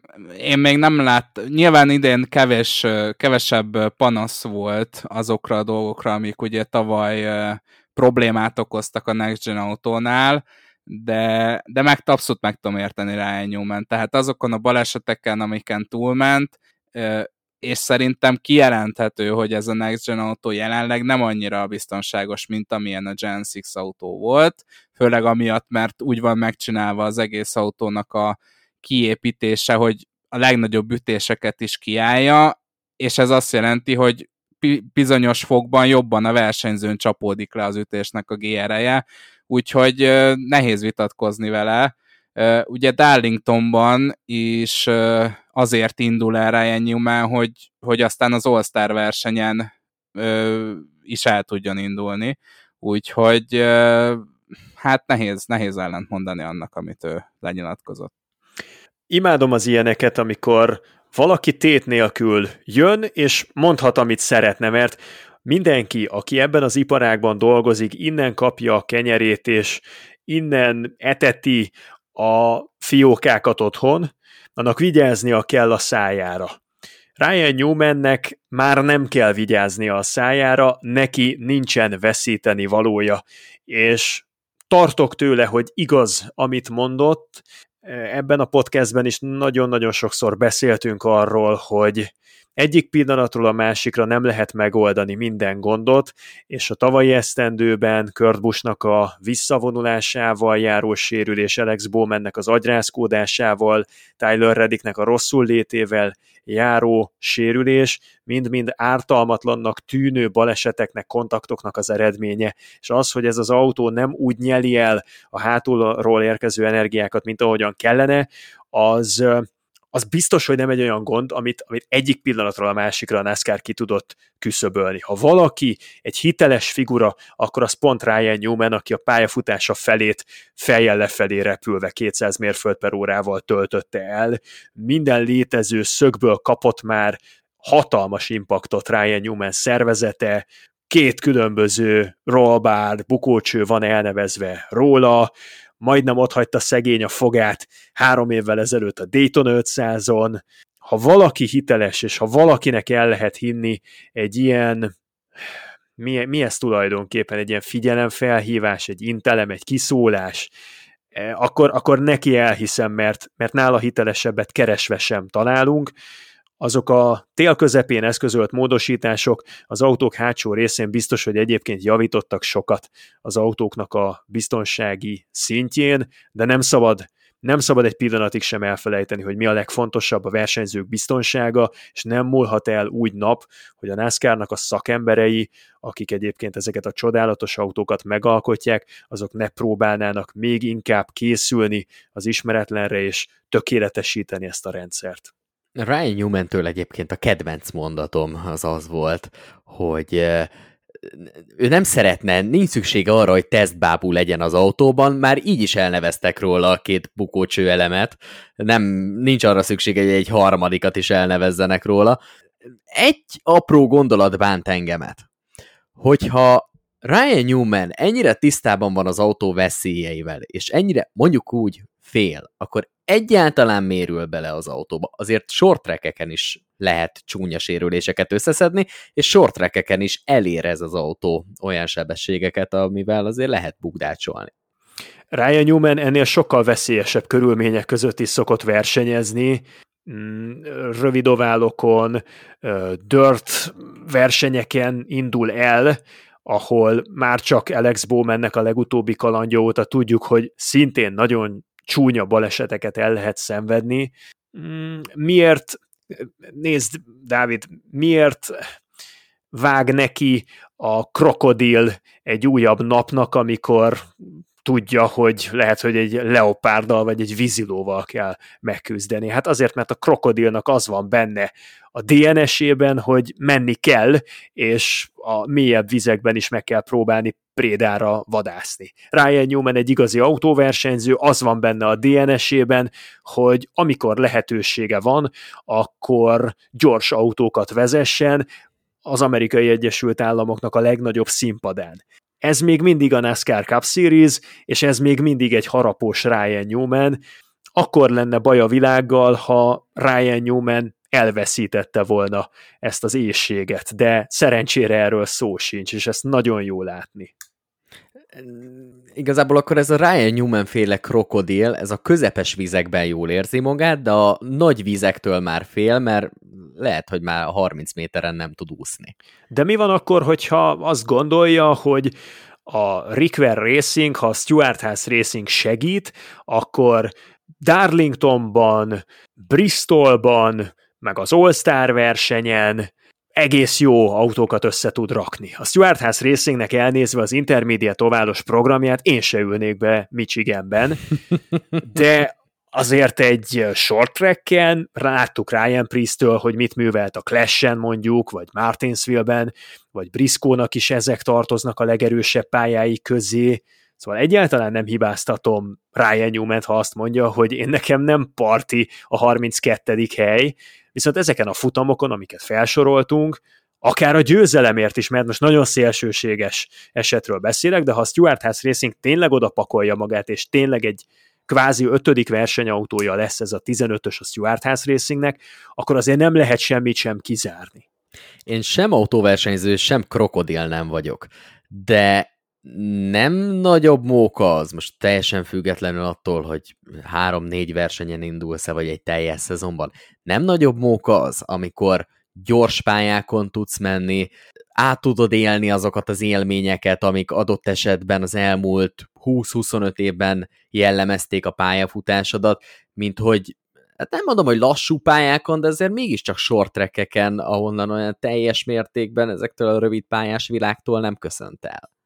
Szerintem a legjobb versenyeket választotta ki. All-Star verseny North Wilkesboro-ban, ami lehet, hogy az utóbbi tíz évnek a legizgalmasabb projektje, mm, akkor Bristoli éjszakai futam, ami a sportágunknak a, a fellegvára, az egyik legnagyobb presztízsű futama, és a többi meg olyan, ahol akár még ki is jöhet a lépés a Stuart House Racingnek. Darlington is alapvetően a külső íven nagyon gyorsan beautózható, tehát az magas kanyar sebességű pálya egy mérföld fölötti, azt azért nem sorolnám a kicsi lassú oválok közé, Bristol is a világ leggyorsabb félmérföldje, ott is vannak azért sebességek, tehát ez azért az nem, nem az a megúszós program, hogy Martinsville-ben, meg mondjuk Richmondban jövök és egy kicsit ellébecolok, hanem itt azért bevállalt elég szépen Ryan Newman, meg én amennyire visszaemlékszem, azért Ryan Newmannek a szívéhez mindig is ezek a típusú versenyek álltak a legközelebb. Teljesen logikus tehát a döntés, hogy ezekre fizeti be saját magát. Ryan Newman tehát visszatér, ez egészen biztos, mi pedig térjünk vissza az elmúlt heti eseményekhez, mert meg kell választanunk a szokásos díjainkat, és eléggé kevés van már hátra a műsoridőnkből. Hát, srácok, jöjjenek a tippek. Két hova? Hát nehéz, nehéz megmondani. Szerintem megint az erkölcsi győztessel fogunk a legtöbbet vitatkozni. Szerintem a hét nyertese, nem biztos, hogy egyet fogtok vele érteni, az a, a GMS Racing, meg hát ugye az egész Legacy Motorsportos organizáció, akik kijöttek egy Toyotás szerződéssel, meg egy fantasztikus trakkos győzelemmel, úgyhogy, úgyhogy én a, a GMS Racinget, meg hát az egész Legacy Motorsportsot tenném fel ide a polcra. Nálam a hét győztese Danny Hamlin, a hét vesztese Noah Gregson. Erkölcsi külön díjason még nem gondolkodtam, de fogok, csak mondjatok még valami okosat. Én nem tudok menni azzal a dologgal, hogy hét győztesének olyan versenyzőt válasszunk meg, aki úgy szerezte a futamgyőzelmét, hogy kilökte az utolsó körben az első helyezettet. Tehát ebben Danny nem Hamlin fogtok ilyen szempontból, Zolival, eb, Ebben nem, de Danny Hamlin ilyen szempontból jó volt, gyors volt, nagyon ment, tolta neki, de azért már mégsem már. Én inkább akkor Kyle larson egy erkölcsi különdíjra benevezném, mert kétszer lökték ki, és második lett. Ezt, ezzel tudok menni, igen. Szegény larson okay. szegény larson beraktuk már sokszor a vesztes ö, ö, kategóriába, de főleg amiatt, mert általában egy első helyet bukik el ilyen-olyan dolgok miatt. Ha már az adás elején arról beszéltünk, hogy, hogy mennyi olyan dolog történik egy NASCAR versenyen, amivel elbukhatsz egy első helyet, úgyhogy abszolút larson berakhatjuk ebbe az erkölcsi győztes kategóriába. Hét vesztesének Noah Gregson? Mindenképp. Tudok vele menni, tehát az, hogy egy picit semmi baleset miatt még egy még egy ö, pofont is beszedjél, hát nem tudom. Ennél rosszabb hete ne legyen Roa Gregsonnak. hát erre a győztesre meg akkor Morfi mondj valamit. Mert ezt a vitát el kell döntened köztünk és Zoli közt úgy, hogy én nem mondtam versenyzőt, mert én tiszta szívből senkit nem tudok erre a pozícióra ajánlani, megmondom őszintén. Akkor, akkor mit szólnátok, most nagyon fura, de Hallgassátok meg. Ross Chastain a hét győztese. Azért Ross Chastain a hét győztese, mert minden ármánykodása ellenére ott volt Kansasben is a leggyorsabbak között, ment a győzelemért, végül ötödik lett, semmi bántódása nem esett, hiába az egész mezőny ráfeni a fogát, de valami okból sebezhetetlen, és még amikor Noah Gregson odament, és kezdődött a kivagyiság, még ebből is Ross Chastain jött ki győztesen. Szerintem az igazi nagy győztesek mi vagyunk, nézők. E, igen, egyébként most röhögni fogtok, de én is magunkat akartam felterjeszteni Jaj, ez Kapjunk már valami díjat ez egyszer, populista srácok. hozzáállás, komolyan mondom. Figyelj, én, én most mondom, hogy rossz Chastain nem fogom tudni megszavazni. É, Bocs, de amúgy is. Én, én, én nem vagyok nagyon, tehát hogy nem vagyok nagyon ellene az olyan típusú versenyzőknek, akik néhány csíntevést csinálnak. Szerintem Chastain most, hát nehéz most Chastain megítélésével őt tiszta szívvel a nyertesek csoportjába belerakni. Maradjunk ennyibe.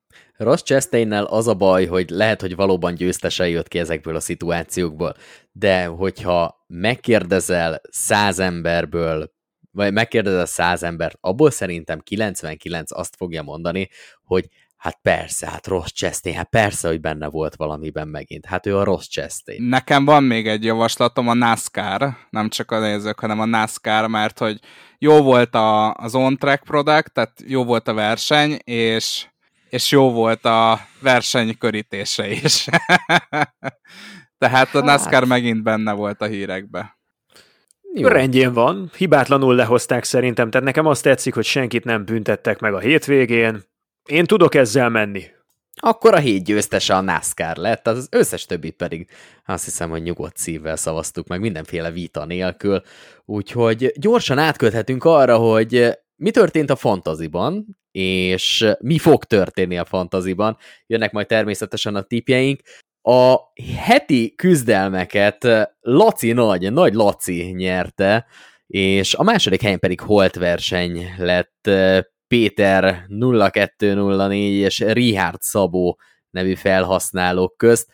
Én nem tudom, és innen üzennék neked, Boszkó, hogy ezt mégis hogy képzelted, de a negyedik helyre sikerült Boszkónak fölhoznia magát ezen a héten, nem ez volt megbeszélve. Mennyi, nem tudom, mennyire követtétek, nyilván te Zoli kevésbé a fantazita verseny alatt, mert hogy ugye közvetítettél, de de hát elképesztően szoros volt. Tehát most már hétről hétre azt látom, hogy én például a végén elbuktam Martin Truex visszaesésével 10 bónuszpontot, ami 20 helybe került nekem a fantaziban, úgyhogy elképesztően szoros volt egész végig a csata.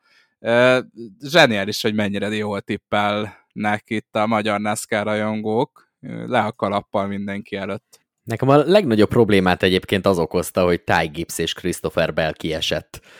Ezt leszámítva tulajdonképpen simán jó lett volna ez a fantazi. Egyébként ez a 147. hely, vagy nem tudom, hogy valami hasonló lesz, szerintem még azért szépnek mondható. Nem? Úgyhogy te kezdted közülük a legjobban az évet, Moda, aztán most egy pici hullámvölgybe vagy. Hát a legjobb év kezdett az valamilyen 20. hely környéke, de hát erre szokták mondani, egy gyenge kezdés után erős visszaesés, és hál' Istennek van hova visszaesni, mert iszonyatosan népes a fantazi, és ahogy mondod, egyébként borzasztóan szoros is. Ö, és akkor elébe megyek a dolgoknak mert gondolom a következő kérdésed az lett volna, hogy kire tippelünk a hétvégi Darlingtoni versenyre. Honnan Hogy tudtad? találtad ki? És akkor én mondom is a tippemet, és ellopom előletek William Byron-t, aki szerintem revansot, olyan formában van, hogy revansot fog venni a tavalyi elbukott győzelem miatt, és most nyerni fog. Viheted nyugodtan, soha nem volt, mondtam volna William Byron-t, legalábbis, hogyha mondjuk az első három-négy helyezettet kéne tippelni, most valahogy én byron nem érzem. Én azt gondolom, hogy újra fogják játszani a Danny Hamlin versus Sky Larson meccset, ott fogják folytatni, ahol abba hagyták ezen a hétvégén Kansasben.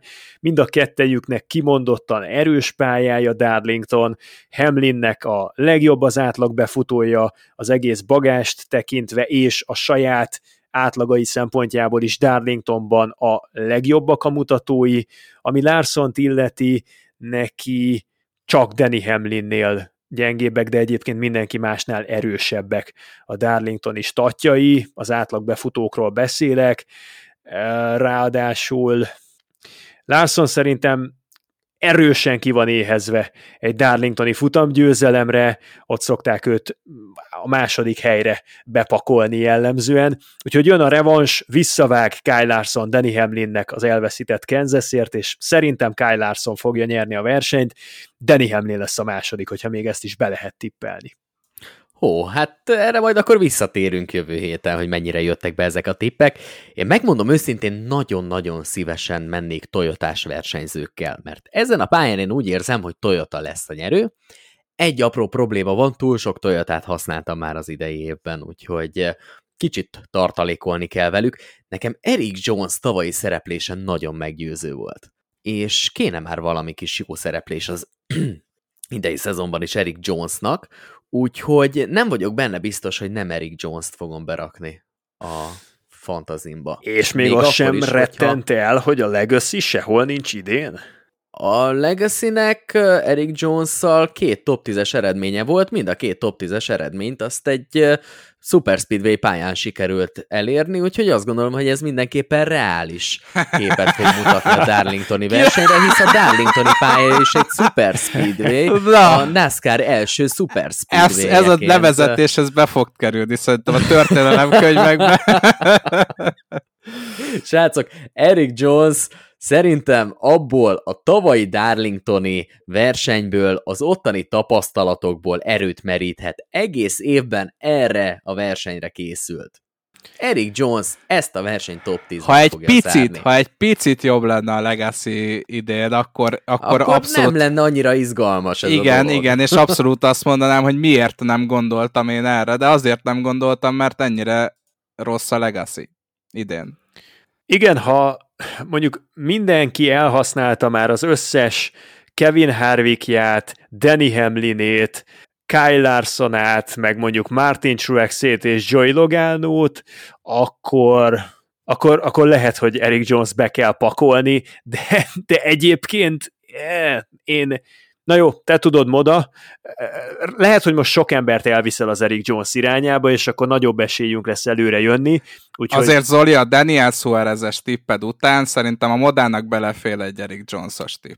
Igen, pont ezt akarom egy kicsit, egy kicsit, kicsit akkor támogassuk meg. Tehát nagyon jó a tipp. Eric Jonesra én nagyon javaslom, hogy mindenki egy, egy kezdő, kezdő ötös tippet égessen el, e, és akkor jövő héten megnézzük, hogy mennyire sikerült feljönnünk Andrissal az összetetben, mert ebben látok fantáziát. Nem tudom, srácok, hogy emlékeztek-e Boszkónak a kotás pikére, ami annyira egy teljesen homály volt, és bejött a Stenhouse.